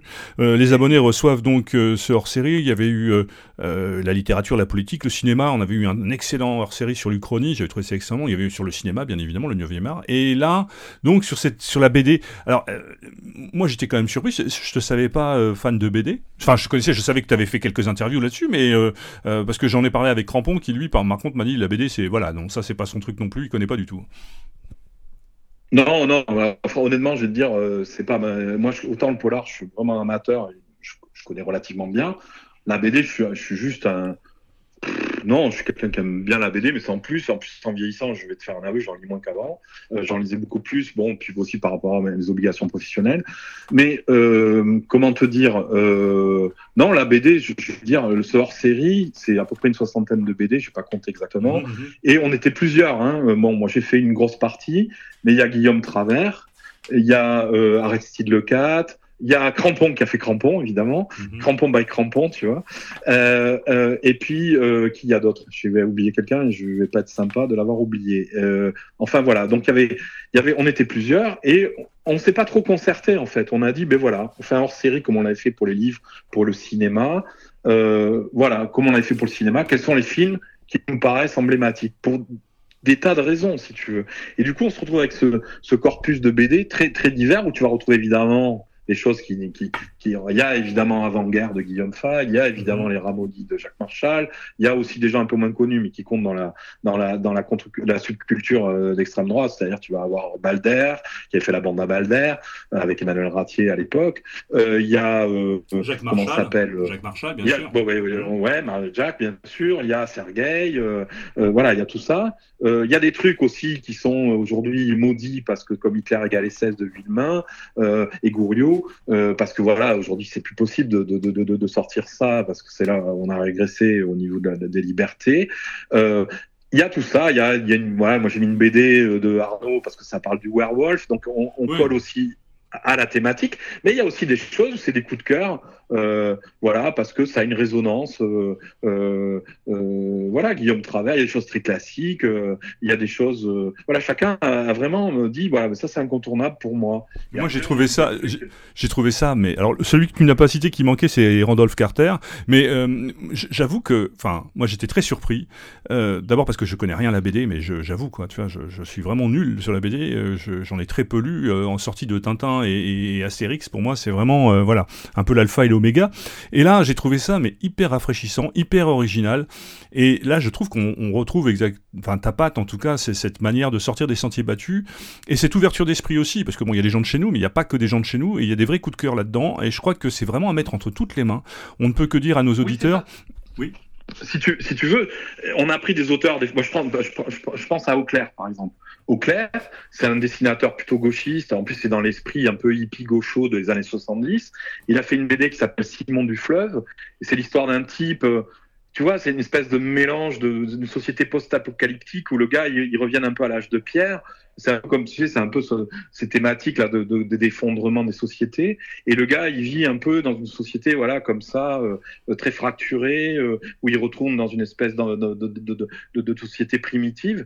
Et, ça, et, le gars, il est pas de chez nous, c'est pas le propos, mais ce qu'il dit, ça, ça, a une résonance pour nous, tu vois. Et, et, et donc, euh, des fois, tu peux, tu peux retrouver, il y a Bilal, Anki Bilal, c'est pas, c'est pas militant de Terre et Peuple.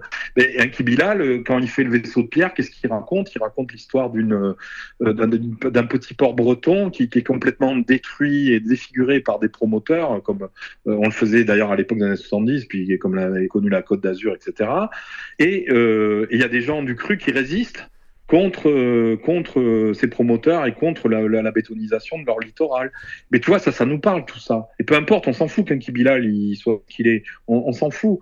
à nous de pas être sectaire et dire, mais ce gars-là, dans, dans cet album-là, il apportait un message qui nous parle. Mmh, et, et, voilà, et, dans beaucoup d'albums comme ça, euh, on, on euh, voilà, je n'ai cité que Simon Fleuve et, le vaisseau de pierre, mais on peut trouver dans des auteurs euh, qui sont pas estampillés euh, extrême droite des choses tout à fait euh, positives, roboratives, qui nourrissent notre notre combat, notre heureusement, heureusement. Heureusement. heureusement, bien sûr. tu vois, et puis le plaisir d'un beau dessin, d'une belle histoire, euh, euh, d'un vrai talent, quoi, tu vois. Donc, euh, et c'était un peu le, le, c'est le fil rouge de. Bah, après, je, on, on, a quasiment tout fini. Hein. Il faudra peut-être en faire un sur la musique, mais c'est plus compliqué sur la musique parce que. Ouais, c'est vraiment plus compliqué, ouais, effectivement. Ouais, c'est plus touffu, si tu veux. il faut trouver des thématiques, voilà. Mais le, on, on, avait fait ça pour la littérature sur deux, deux, deux, deux hors série. là, on a fait le cinéma, maintenant on fait la BD. Bon, après, on va peut-être retomber sur des, des thèmes. Mais tu vois, euh, Feltin Tracol, euh, qui a été euh, longtemps un collaborateur de Méridien Zéro, il avait. Il l'est toujours, il est toujours, il est toujours.